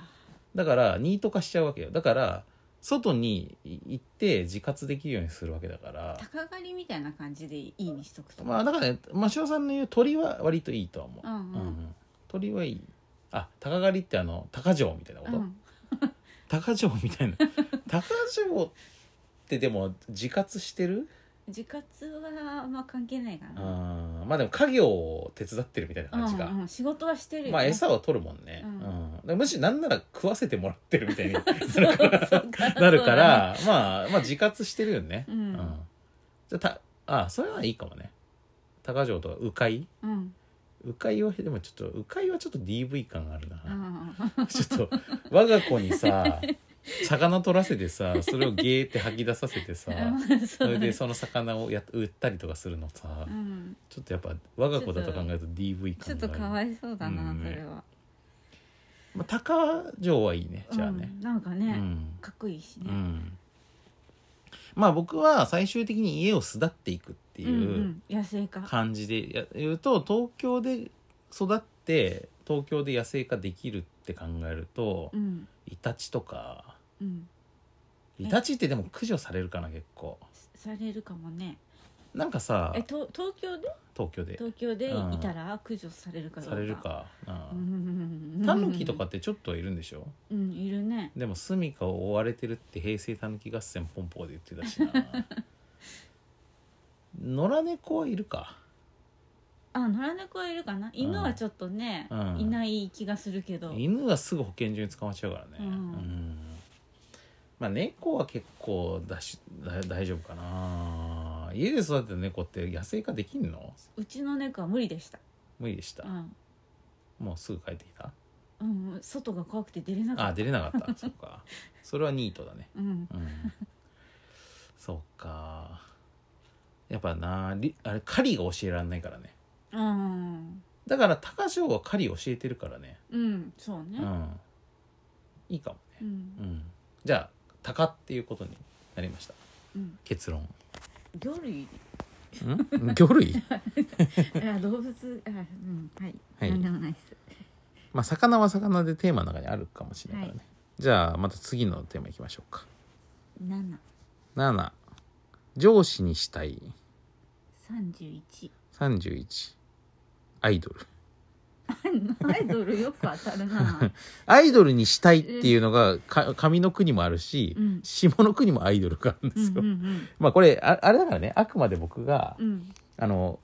このゲームの一番最初に思いついた時に、うん番組に提案する前に叩き台として作ったやつだから、うんうん結構適当なんですよ、うん適当にバーって並べてあるからさなのでこの組み合わせによってはアイドルにしたいアイドルとかもうんできてしまう、なるほど。うんという感じなんですけどう、んうんじゃあじゃあ別のにする、そうね。うあん、の魔女さんアイドル興味ないでしょあんまりそうあの上の句にアイドルにしたいの場合はアイドル知らなくても大丈夫だですけけどど下の句に来るととアイイドルを知らないといけなそういだね選択肢がね、 うん、じゃあ別のにしよう、うんじゃあまた2つ言ってくださいうんじゃあね三3幼なじみにしたい、五えー、5魚魚出た幼なじみにしたい魚 かどんな魚が幼なじみだと嬉しいかってことだよねうんうんそうだえーななんか金魚とかはこ親しうみ親しみがあるけあるどかな可愛いし幼幼なじみはじゃあないよし可愛い可愛い方がいいの真白さんはあ親しみが大事なのかなと思ってまあそうだよねあんまりさなんか凶暴な幼なじみとか嫌だもんねあとなんかすごいうん憧れ、憧れの対象みたいなのも幼なじみなのかなそうだねまあでも さあのあのスタートうん幼なじみなんだぜみたいなのもあるけどね、うん、イルカとかと仲良くなれたら単純に嬉しいですけどねイルカねイルカはスター性あるよね、うんイルカとさ幼なじみでさ、うん、 うん子供の頃から海でよく さ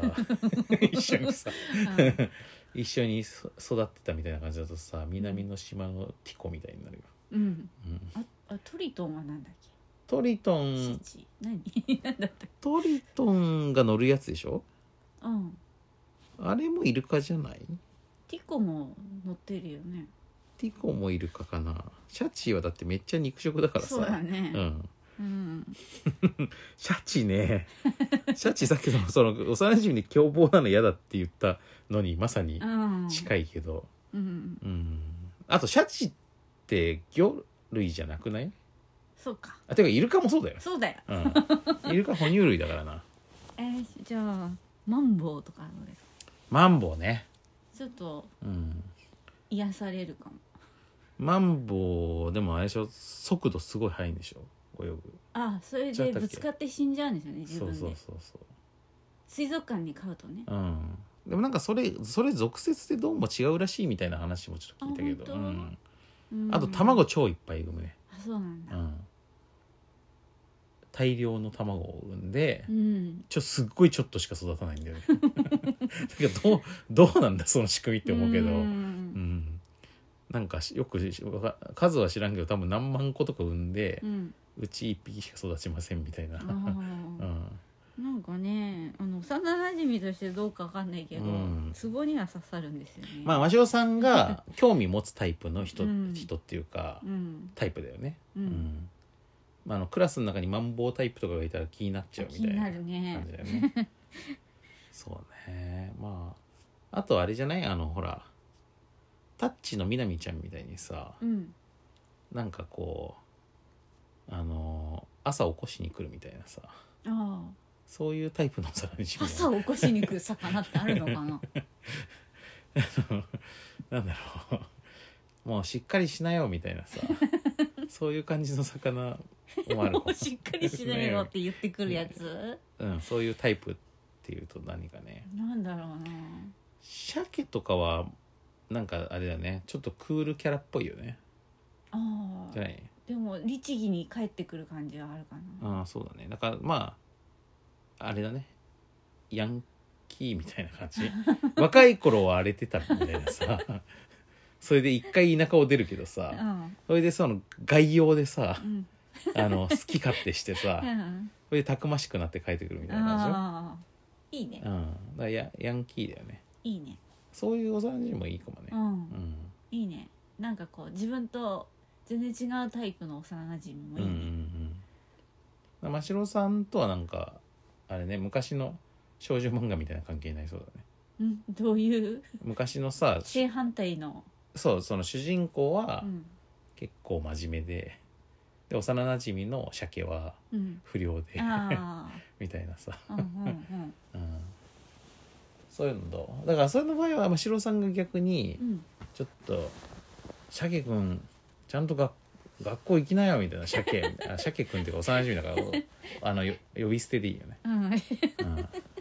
昨日もしゃサボってたでしょみたいなさ、うん感じで真城さんがいいあ感じだねあうんなんか幼馴染っぽいねぽいねじゃあ鮭いいかな鮭にしようか鮭なにじゃしようかはいじゃあこれ鮭です なんかあさうんアトロクでやるとさうん大体議論がほ平行線になってあそうあのー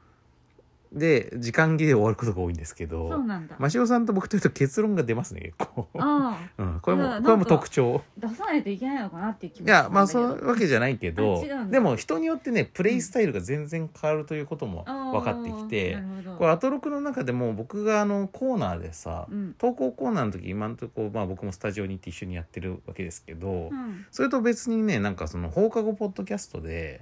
あの僕がいない状態でこうあのアトロクのスタッフの人たちだけでやってる時とかもあるんですよ。うんで歌丸さんってこういうの得意すぎるからうん逆にあえて歌丸さんが参加しないでスタッフの中で割と無口な人とかうん主張があんま強くない人とかがやったらどうなるかなとかっていう実験会もあるんだけどおー人によって全然違う感じなんだよね。そうなんだうん、それが面白かった面白いねうん。えーっと、じゃあ次行きましょうか。うんえー25ちょっと待ってはね。いはい。25は、一緒に雪山で遭難したい。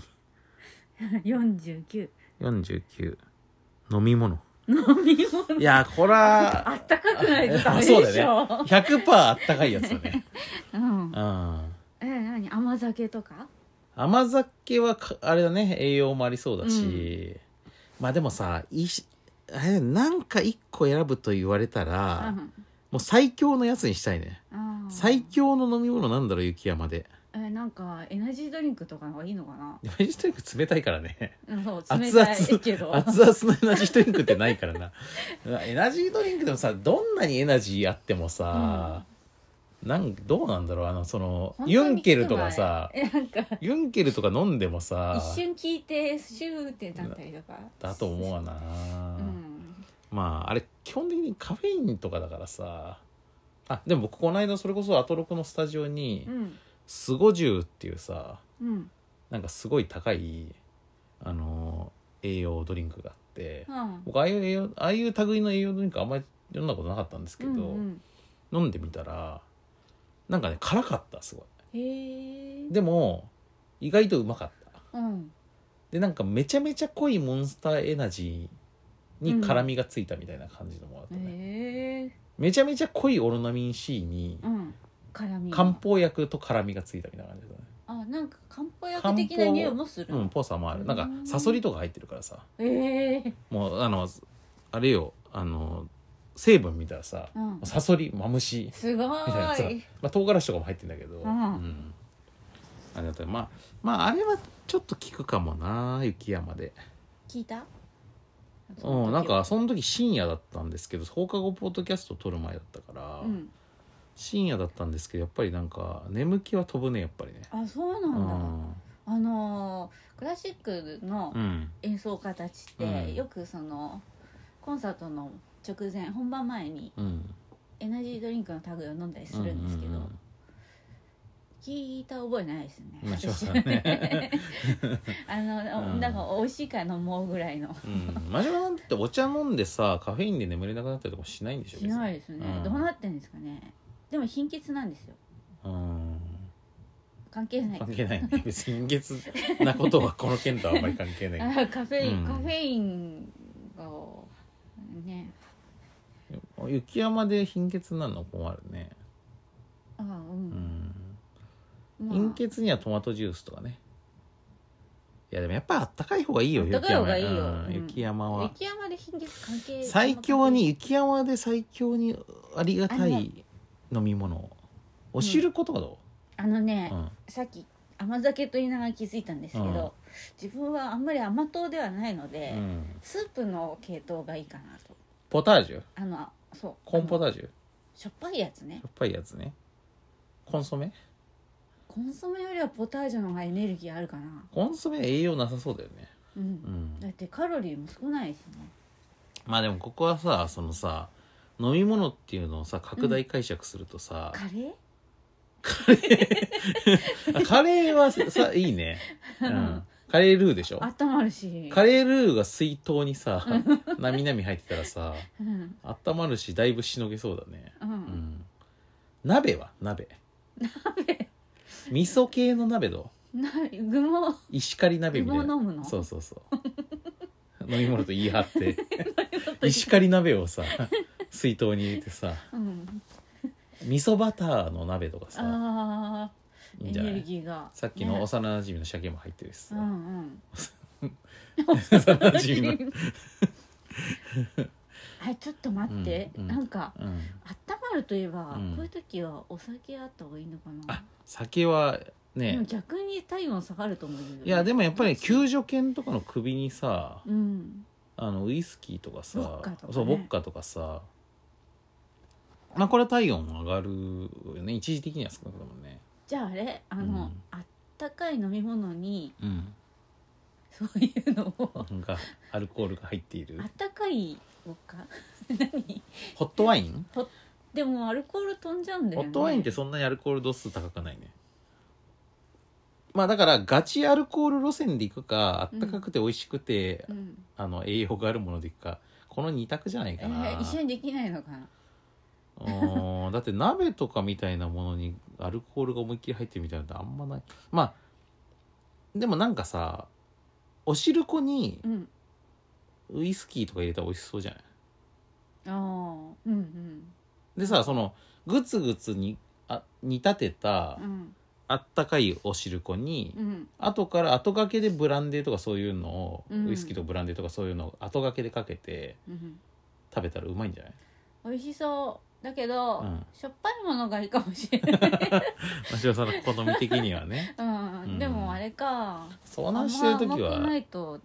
遭難してる時は欲しくなるかもよ甘い甘のいもうんん、そっかやっぱ体力が奪われるから、でもエネルギーだからあの糖は本当に、あれシチューうとん、お汁粉とどっちの方がいいのかな、単位同じ重さあたりだったら、うんお汁粉の方が栄養価高いんじゃない高いうん多分そうかじゃあしょうがないな、うん命のためにそうそうそ譲うるしかないかなうんあもうガガチのドロッドロのホットチョコレートっていうのもあるかもねうーんまあどうなのいや元気になるのうーんいややっぱり栄養価は高いんじゃないですかうんまああんこと比べたらどうかな同じようなもんかな、まあ、結局砂糖の含有量ですからねそうだねうんんでもミルクとか入ってた方がいいのかなそうだねホットチョコレートはミルクとかも入ってるね、うんでもなんか雪山で遭難してる時ビタミンとか言ってる場合じゃないと思うからとにかくやっぱエネルギーだよエネルギーミルクエネルギーあるんじゃないまあでも言うてもその盗塁ほどではないと思うね多分ね両方入れてもいいんだよねうんいいようん、すごい濃い、うんホットミルクうのん甘いうんあとチョコレート元ガスココアだなそれ、うんココアうだよ、ん、 ココアでしたね、ココアかなうん、うんきっとでもお味噌汁とかも欲しくなる気がするんだよな、うんマシオさん甘いものを食べると絶対しょっぱいもの欲しくなるもんねうんでも1個しか選べないうーん困ったそうなんだからさ、うー、うんん、また助かる方でじゃあマシロさんはしょっぱいのにして、うん僕がおしるこにしよっかなるほど僕はおしるこにブランデーかけたやつにしますあうあ、んあったかいおしるこにうんうんうんマシロさんは石狩鍋にしなえしかも えーうんでもどうすんのあん肝ああんこう鍋あったまるねうんあ あんんここうう鍋鍋にしなよ、うん、あんきも好きだからねじゃああんこう鍋にしあなよんこ鍋ですあんこう鍋すごい、い温まりそうだね栄養もありそうだ ねうんうん、飲みじゃあ物ってことで決まりでしたはいじゃあ次はこれどう面白いうん面白いでしょ、うんうん、このゲームねうん圧倒的に楽なんですようんあの全然疲れないね、本当だね、うん、でも楽しいよ、ううんん、しかもさ無意味だからね本当に、うんうん、こんなに無意味な話なかなかしないからね、うんうん、でも意外とその人の価値観が見えてきたり、うんね、親友にしたいとかだとさそのその人が親友に何を求めてるかみたいなのが出てきたりとかするから、そういうのは面白かったりもするんだよね、うんじゃあちょっとまた選んでくださいえー、43 43一番泣けるえー、何にしようか21 21怪獣怪獣あんま知らない知ならないねじゃあ変えようかもう一回変えてもいいよえー、上の句からあーじゃあちょっとだけ変えてみるうーんうんうん何言ってなかった13 13町町泣ける 町泣ける町泣ける町一番泣ける町かどういうことなんだろうなあーなんかまあなうんあのドラクエ4のアッテムト鉱山の町は、 悲しそうでしたねアテムコード鉱山は BGM からして悲しいからね 全滅時の音楽がかかってるからねあーえあれでしょエスタークが目覚めようとしてるとこだよねそうそうそううんあれはもうほろ 滅びてるからね、ううん滅びの寸前で、うんなんかそれでも炭鉱を掘り抜いている人がいて、うんこれがまたちょっと泣けるんですよ確かにね、うんやっちゃった人がね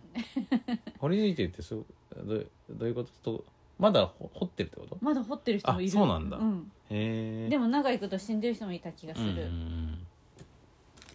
確かにさドラクエの街ってさ、うん悲しい街結構あるよねうん、そうね。なんかドラクエ7とかあんまよく覚えてないけどう、ん。なんか住民がみんななんか呪いで石に変えられてるとかさ、うん。なんか結構悲しい街いっぱいあってた気がするうん。でもなんかみんなが寝てるとかだったらまあそんなね悲しくないけど。まあ目覚める余地があるからね、うん。ちょっとアッテムとの後輩っぷりはその前がもうちょっと元気な状態を知ってるだけうんうにん悲しかったですね。なんか博士がもう死んじゃってるのにそれに気づかないでロボットがずっと給仕をしているみたいなうん。街とかあって確かドラクエ7、ええうんやってないかなまだそこまで。そっかそうなんだ。うんドラクエに出てくる街って歴史上なんかモデルがあることもありますね。そうだねうんベネチアっぽいとかねうん。じゃあまあ、うんマシオさんがパッと思いついたからそのアッティブと鉱山 の街にする、うんじゃあ次行きましょうかこんな軽くうん行くのもありっていうね、うんうんうんどうですかええ三十九。えー、39は一番好き なこれすごいシンプルだね、おーうん下は五。 5魚魚さっき言ったねあ、魚、意外と同じ数字を人間は言ってしまうもんだな九。 9えと一番好きなえとそ数度があるからね、うんまあでもさ自分の干支とか関係なくうん干支に登場するその12種の動物の中でうん好きなのはどれかって言われたらどうえかーやなっぱ羊が好きかな羊かまあ僕も羊は好きですねねあのドロッセルマイズンねねえ使ったから、そうあのロゴにもなってるぐらいだからうねん、好きだから使ったんだけど、うん、そうだよ ね羊っていいよねっていうことでねそううん、んやっぱあのアイルランドのあの崖に、絶壁にねそうそうそう何でもなく立っているそう羊ってさ羊たち見た目は可愛くてゆるふわな感じだけどうん実際はすげえ過酷な環境でも意外と生きてる しあと顔をアップで見て意外と怖いっていう、うんこういういろんなとこが好きなんだよね、うんまあ僕らはもう共通のねうんあれとして羊が好きっていうのがあるから、うんしょじゃあがないもうこれは羊ですねもう終わはっちゃい 竜とかもいるけどった干支の中には、うんまあ羊だねうんううんんはいじゃあなんだろうね14 14母親にしたい24 24歴史上の偉人これは女性ってことかな男性もありまかなあ男性でもその人の中に母親理想の母親を見たみたいなこともあるかもしれないね,ううん、ん、母性を感じる人いるかもしれないね、うん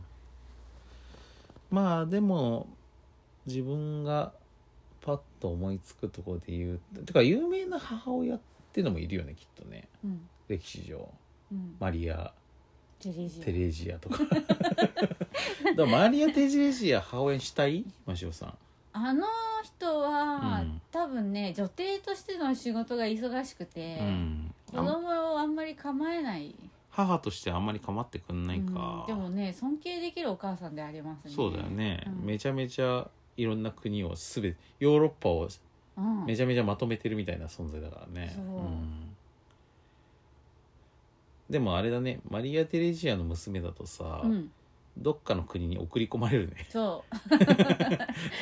こ言葉も話せない外国に送り込まれてう、うさ、んそこのあの結婚してさうんやっていかなきゃいけないから宮廷でそこうで、ん、まあ大変じゃんやっぱ大変だね、なんかそこのさ社交界とかでさ、うんよそ者だけどさうん、あのうまく立場を作っていかないといけないかねら言葉さ、もわかんないのにそうだからいろいろねいろいろ意地悪されたりとかさうん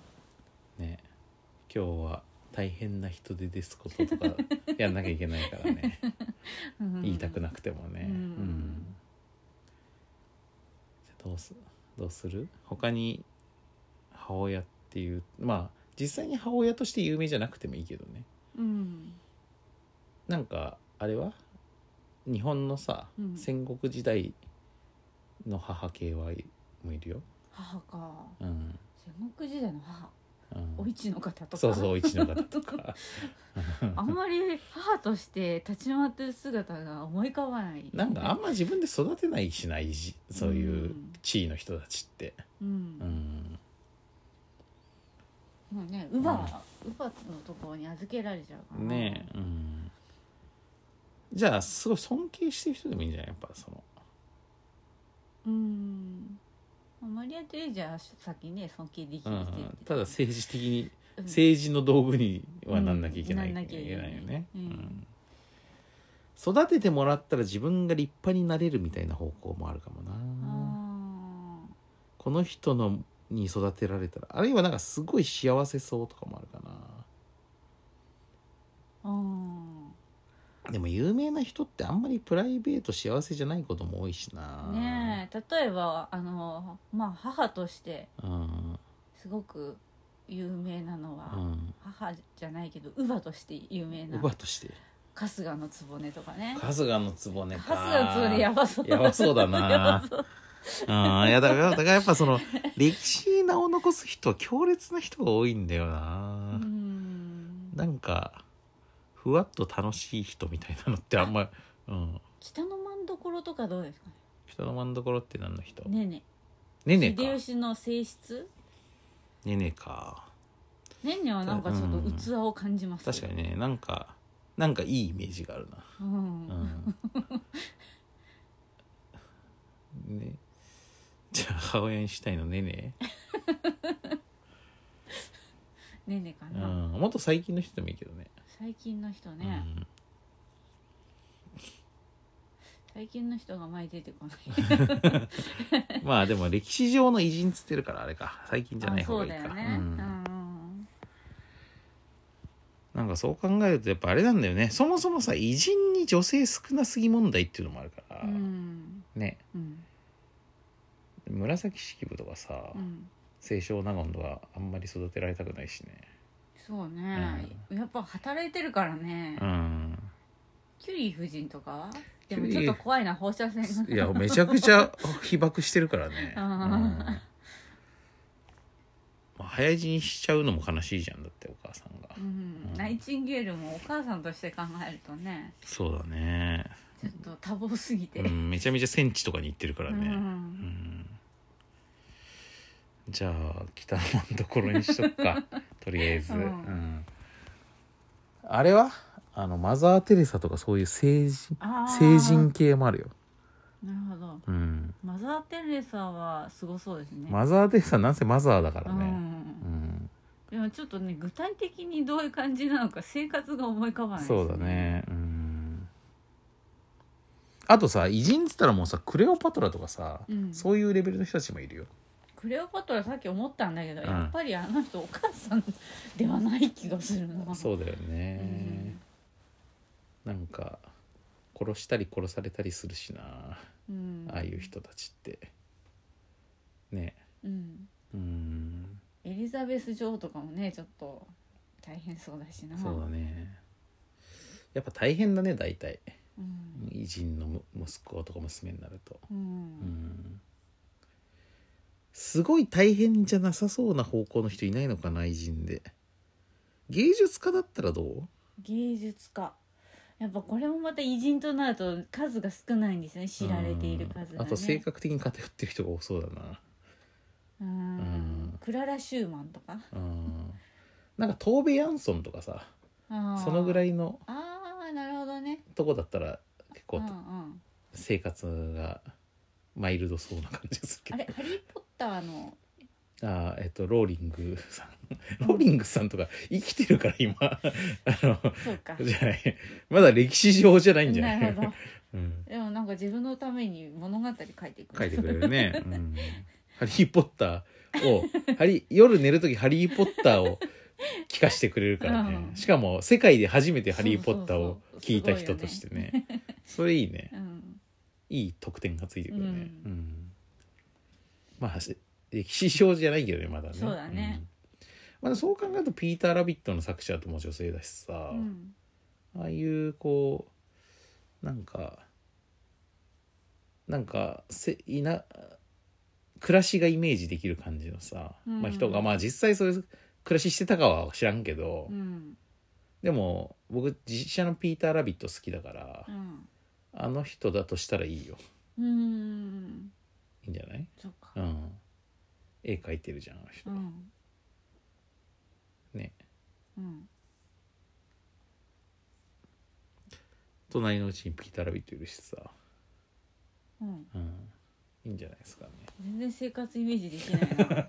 なのどかな暮らしがなんかできるかなうんっピータてー・ラ思うビットのことしかわからない なまあねピーター・ラビットの世界だからねあれはねあくまでねじゃあちょっとあのえとりあえず結論としてはじゃあはい今までね出た中でどれが一番良さそうなんだっけねえねねえねえかもじゃあねじゃあねえねえにしますかはいじゃあ次はもう一個言ってみてくださいえうーんと30 30は自分の能力で召喚したいおう召喚術が使えるとしてねうん召喚したいもう一個50って言ったっけ50はアイスアイス召喚したいアイスダイアイスそれ単に好きなアイスってことじゃない そういうのことかな今召喚するならうん何召喚したい、えー、何かなうん、深夜に食べるアイスもなんか美味しいからね雪見大福が食べたいなああいいですね僕はあー今今どうかなサクレとかはまあ好きなんですけどね僕はね、うんうんでもなんか確かになんかちょっとクリーミーなものがいいな今はううんん君大福はだいぶいいねうんうんまああとパルムとかもいいですね夜中あうーん単に単に食べたいだけど今 じゃあ僕はパルムで、はいあでも召喚だもんねなんかさ召喚になんかこう意味あるのかなつまりうんコンビニとかに売ってるもんじゃなくてもいいってことよあ召喚だからあなるほど僕すごい好きなのだけど、うんそうそう食べれないもので言うとうんなんか前に真城さんの中野のさなんかさあのすごい小さいさうんあのバルっていうかさうんレストラランバルみたいなちっちゃい店でさ出たさなんかさあのあアあイシャーベット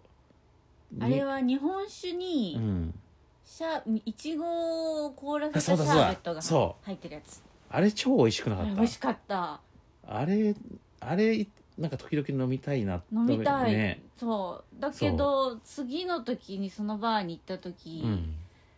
そのマスターが、うんあれあの時ふって思いついて出しただけみたいでそうそうそう何のことか分かってなかったですうよんね、えそんなんあったっけみたいな感じだったもんね、うんなんかそうだから日本酒に日本酒に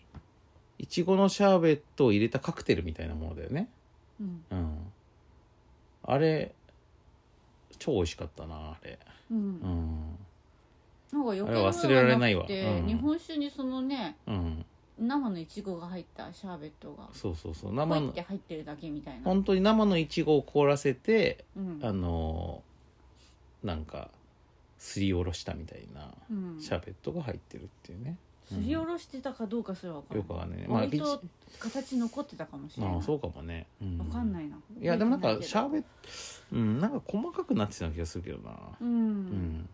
うんあれがいいです僕はあれいいですね、うん今欲しいな、召喚だからさうん、そういうのも召喚できるそうだね、もう今となってあそこに行ってもいても飲めないマスターが何のことってな るからじゃあそれだねううん意外といいいいやつが出てきたん、うね、んよかったよかった思い出せて、パルムとかさ うん、雪見たいけどかやいいからねそうだ よ、ううんん、うんはいじゃあ次はなんか時間的にはうんあまだもうちょいでいけるな、うはーいんあー何番言ってなかった27 27は「共に戦いたい」ほううんもう一個えー、何番言ってないか 3? 3まあでもかぶったとしてもあの組み合わせが違えば大丈夫だようん、 3鳥 鳥鳥さっきさっき言ったけどまあでも戦いたいさっきは親し親し目線だったけ ど戦いたいっていうのとまた違うんじゃない自い分が戦うのや共に戦うんだよ共にかでも鷹 高さっきの鷹鷹は戦う意味でもいいよね最強だよね最強だよねうん鷹だな鷹だよじゃあ鷹だ 鷹どっちにしても鷹っていうこと鷹かっこいいうなんじゃあもうすぐ次のに行くか、うんうん、えー、4? 4宿命のライバル同士っぽい何番言ってなかったかなえー、23は23ファンシーキャラえもう一回言って最初す宿命のライバル同士っぽいうんファンシーキャラ、動詞っぽいって誰と誰がだからつまり誰かと誰例えばケロケロケロッピとああキティがライバルっぽいとかそういうことです、うん、まあ実際際さライバル設定のものもあるよね黒,、うん黒みちゃんとかあさ、るね黒みとキティみたいなさ、うんうん、ファンシーキャラってゆるキャラもありまあそうじゃない、ううんん、ゆるキャラもなんかその人気ランキングみたいなのでさ、うんライバルとか絶対あるよねきっとね、あうーんまあでもぽいだけだから別に実際にそうじゃなくてもいいっていうね、キキとララとかさうんうんうん意外となんかライバルだったら面白いよねねうん、まあ仲悪くなくてもいいんだけど、うんああ良き良きライバルねそうそうそうう、んうん、いいんじゃないキキとララのゲームとかやりたいもんね2人プレイで、うんうん、なんかありそうだけどねてかまあ、まあ、まあそれほぼマリオとルイージだろって気もしなくもないけどあれデを思い出すディズニーのゲームをィズニーのミッキーとミニーが一緒にあああ動るいてよね、うん横須賀のね、うんうん、キキとララってあれ何あの双子だったと思うけどそっか双子座みたいな感じかなあわんかまんないあんまり 詳しくない、ね、あんま詳しくないよねじゃあキキとララかなうんうんライバルはうんはいじゃあもう一個行ってみるかえっ、と髪の毛で50はいってないよねそうだねなめられがちだけど実はすごいあと何本いってないかな17って言ってる17ヒロインなめられがちだけど実はすごいヒロイン広いヒロインってそんな舐められるかななめられない気がするなあんまりあでもあいあの人あいつウサギとかさ月月のウサギとかはめられがちだ舐めけられがどちすだけごいよどすごいよねうん、月のウサギはほんとそうだよねうん、うんあの人はやっぱ、うなんかリーダーとしてのあれがあると思うんですそよねうなんですよねアホだけどそうそうアホだけどねうん、包容力すごいもんね、うん何でも受け入れてくれるもんうね、ん、だからまあ劉備タイプっていうかうね、ん なんかその本人が優秀というわけではなくても、うん周りがなんか盛り立てたくなるうんうんリーダーっていうか、うんあとあれだよねやっぱあの、まあ、皆さんもこのまあこれを聞いてる皆さんもご存知とは思いますがあのセーラームーン R 劇場版ねうんセーラームーン R 劇場版を見ると、うんあのうさぎのがなぜリーダーなのかというのがすごい納得がいくかうら,、うんんだからまあもし見たことない人いたとしたらうんあとそのセーラームーン自体あんまちゃんと見たことないっていう人ももしかするといるかもしれないから、なんか一個セーラームーン見るんだったらそのセーラームーン R 劇場版を見ればうんめっちゃ短いからねあれ、うんあれ40分ぐらいしかないね全然そんなう気がしないけどあの後にさ、うんあの少女革命ウテナなどを作る生原監督があの初めて頭角を現したと言われているあのまあ割と短編の映画なんですけど、うんであれはセーラームーンの良さが全部詰まってるね。うんうん、ねうんでそれ見てもらうとウサギがうんアホだけどなぜあの中でカリスマ性というか、うんリーダー性を持ってるのがよくわかる。ううんんうさぎの包容力というかねうんあうさぎはお母さんあいいねいいね まあ、偉人じゃ ないけどね偉人じゃないけけどどね うんいやまだやっぱセーラームーンがすごいということを今後もねちょっと言っていきたいねまあそのセーラームーン自体は舐められてないかもしれないけど、うんうんうんですねはいじゃあもう一個ぐらいいけるかな時間的にあまあもう一個ぐらいかなはいはい、うんえー、10? 10社長になってほしいじゃあもう一個も10にしてみようか曜日 これ同じ数字でも別にいいんだよな別にこの僕がこの作った時、右と左に何の関因果関係もないからさ、うんうんうん社長になってほしい曜日そうだなまあ曜日って7種類しかないわけじゃんだうんから順番に上げていくと、うんまず月曜でしょうん火 曜水曜うん木曜金曜土曜日曜かどうかな金曜日はお金を呼びそうじゃないそうだねやっぱ社長にとってはそれは大事なことだよ大ね事だよねこの人についていくとうんお金がもらえるみたいな一番でもなんかこの中でさそのカリスなんかその年配っぽいか年上っぽいかイメージの曜日ってある木曜日ああなんかね確かに渋い感じがするけどなんか落ち着いた感じするかもねうんちょっとねうん、なんか週の真ん中だからとかもあるかもしれないけど でも日曜とかは包容力がありそうな感じがするな、うんさっきのねうんうん社長って何が大事なんだろうな包容力ね大事かもしれないけうど、んなんか引っ張っていく感じとかねうん月曜ってやっぱ嫌われてるから なやっぱけそういう人はまあちょっとし社長には向かないかもなうん月曜はさうん必要な存在ではあるんだけど、うんやっぱその会社の中で一番汚れ役っていうか、うんうんそうねね、月曜がないとこどうしようもないけどやっぱりちょっとトップじゃないなで火曜もなんかちょっとちょっとなんかちょっとず盲信すぎてそうね後ろを振り返ってくんないと困るよみたいなあーあ僕の火曜のイメージはちょっとピリついてるイメージですねあーそうなんだし神経質な感じっていうかあまあ水曜でも水曜な水 なんかすごい僕さーちょ曜日水曜も今水野亜美のイメージをもううイメージしたからねセなんかセーラームーンのイメイメだっーてジしてしまう全員そこにいるからねいるからねっていうかうん土曜はサタンだからやばい気がしますよ土曜はそうだ土ね曜にしてはいけない気がすうるん蛍ちゃんね、うんうん、セーラームーンで例えると話が変わってくるから なちょっとそれはやめ待ってでうもん日曜って太陽でしょそうだね太陽大事じゃないやっぱそうだよね、うんあとでかさが違うしねうんうんこの惑星として考えた時もでかさが全く違うからなそしてみんなそこの周りを回ってるでしょまあでもね、ううんんだからまあ社長だよね、そうだようん、太陽だわ太陽だねはいあ違う太陽じゃない日曜だわだからでも日曜って働かないんだよなうん曜日で考えると、まあね惑星で考えると太陽が中心なんだけどさ、うん日曜そんなさた働かない日曜が社長でいいのか な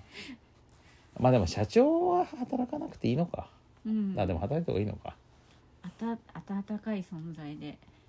社長は自ら動かずうんにうん部下たちが動くっていう方が正しいそして照らす照らすってことか なそういう存在、うんうん、北風と太陽っていうのもあるしねうんやっぱ太陽北風と太陽でいうと太陽タイプのさ社長の方が絶対いいよね北風タイプの社 社長ですやだやだねやだうんパワハラうんパワハラだもんね、うん、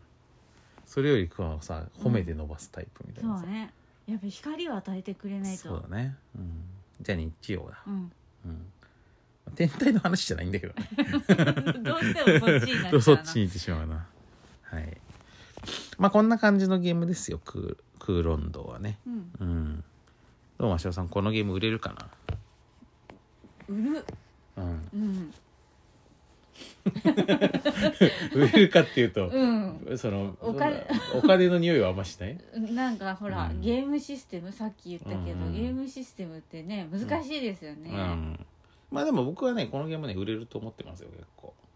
うんうんなんでかっていうと、うんあのーやっぱり本当に誰でもできるうんあ、うん内容はうん売れると思いますうよ、んただこれお金にするのに難しいんじゃないかなと思っただけでああいやでも大丈夫ですよあ大丈夫ですよあのそのこういう普通に考えたうらん商品にならなそうなものを、うんあの商品にしてきたのがこの「ゆるゲー」シリーズですからこれも本みたいに本あのミニ本形うん式で、うんうん出すわけですなるほどあそしたら売れますうねん、でしょうんだからこのやっぱ「ゆるゲー」シリーズのフォーマット自体がね、うん発明なんですよ、うん散歩心とかさなぞなぞ気分とかもさもともとの感覚で言うと別に全然ゲームとして発売するようなもんじゃないからねうんうんそれを商品にしてきたといううん今回のこれも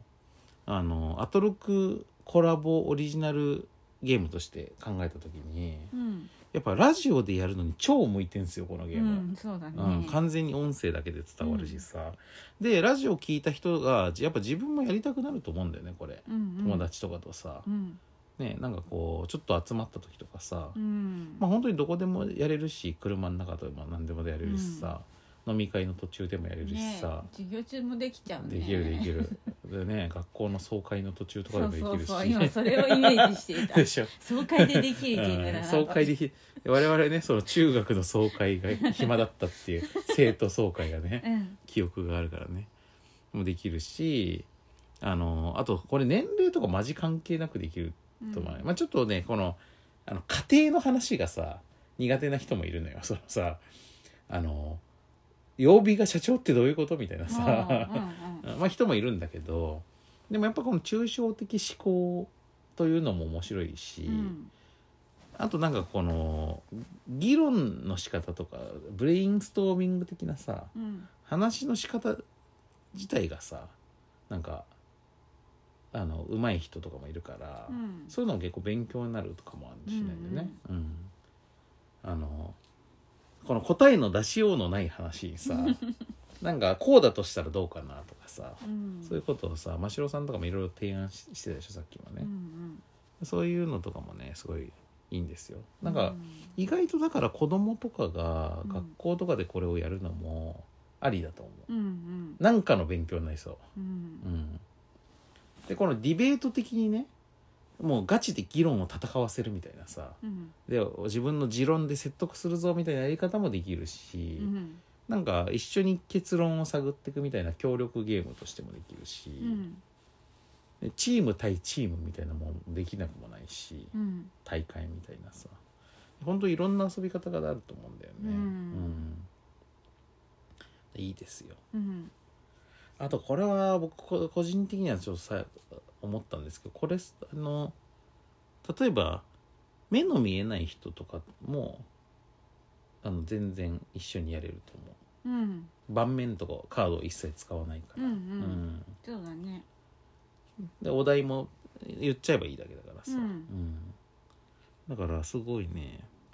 そういう意味でもいいかなと思ってますね、うんなんか遊べる人の幅が非常に広いなとうんう思って、んうんというあとさあれもチャットとかでもできるしねうん、 LINE 上とかでもできるよねそうだねうん、文章でもできちゃうしねう、うんんだからこれを空論道としてうん一つの道としてねうんまあなんならこのゲームとして発売しますということを超えて今後この空論道を世に知らしめていくうん活動していこうかなとうん思うって、んねこれはドロッセルマイズの新しい活動になるじゃないですか、うん 昔は俳句でしたけどねそうねああそうだね「俳句」っていうゲームの時に ねでもさ俳句を世に広めるのは本当の俳人の人たちがいっぱいいるわけだけ ど空論道を広めるのは我々しかいないから、うんこれ今後継続的な活動になってきそうな気がするんですよね。うんということでなかなかいいんじゃないかなと思ってます。うんこれ、あの春のゲームマーケットで発売する予定だからうんうんでちょっともう今からだとね新しく自分たちでブーストが取れないんですよ。うんあの間に合わないから、うんもうとっくに受付終わってるから、うんもうはは何ヶ月も前に終わってるん でちょっとアフターシックスジャンクションブースとかドルセマイズブースは出せないのでまたあの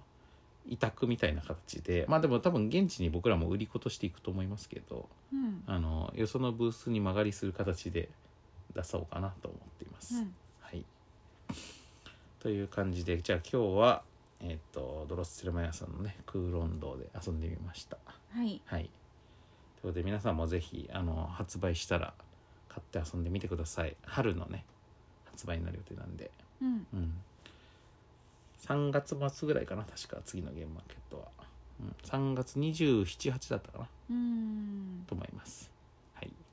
あれ4月かな？4月27、8だ。 全然違うなうん。始末でした確か。はいうん。なんで、まあその時にぜひ遊んでください。まあちょっと、アトロクでもね、引き続きこれの開発の進捗具合を、あの、言ってきますんで。あとあれじゃないまだギリギリ間に合うんじゃないあの、ジャパンポッドキャストアワード。そう、そうだ、ドロッセル・マイヤーズラジオをぜひ投票してください。はい一人一票しかあの投票できないんで、うんあの、皆さんの一票をお待ちしておりますんで。はい確か1月末までだったと思うので、はいまだギリギリ間に合いますんでね。うんうんはい。ジャパンポッドキャストアワードよろしくお願いします。お願いしますということで、えー、ドロッセバイスラジオでした。あーはいさようなさよら。なら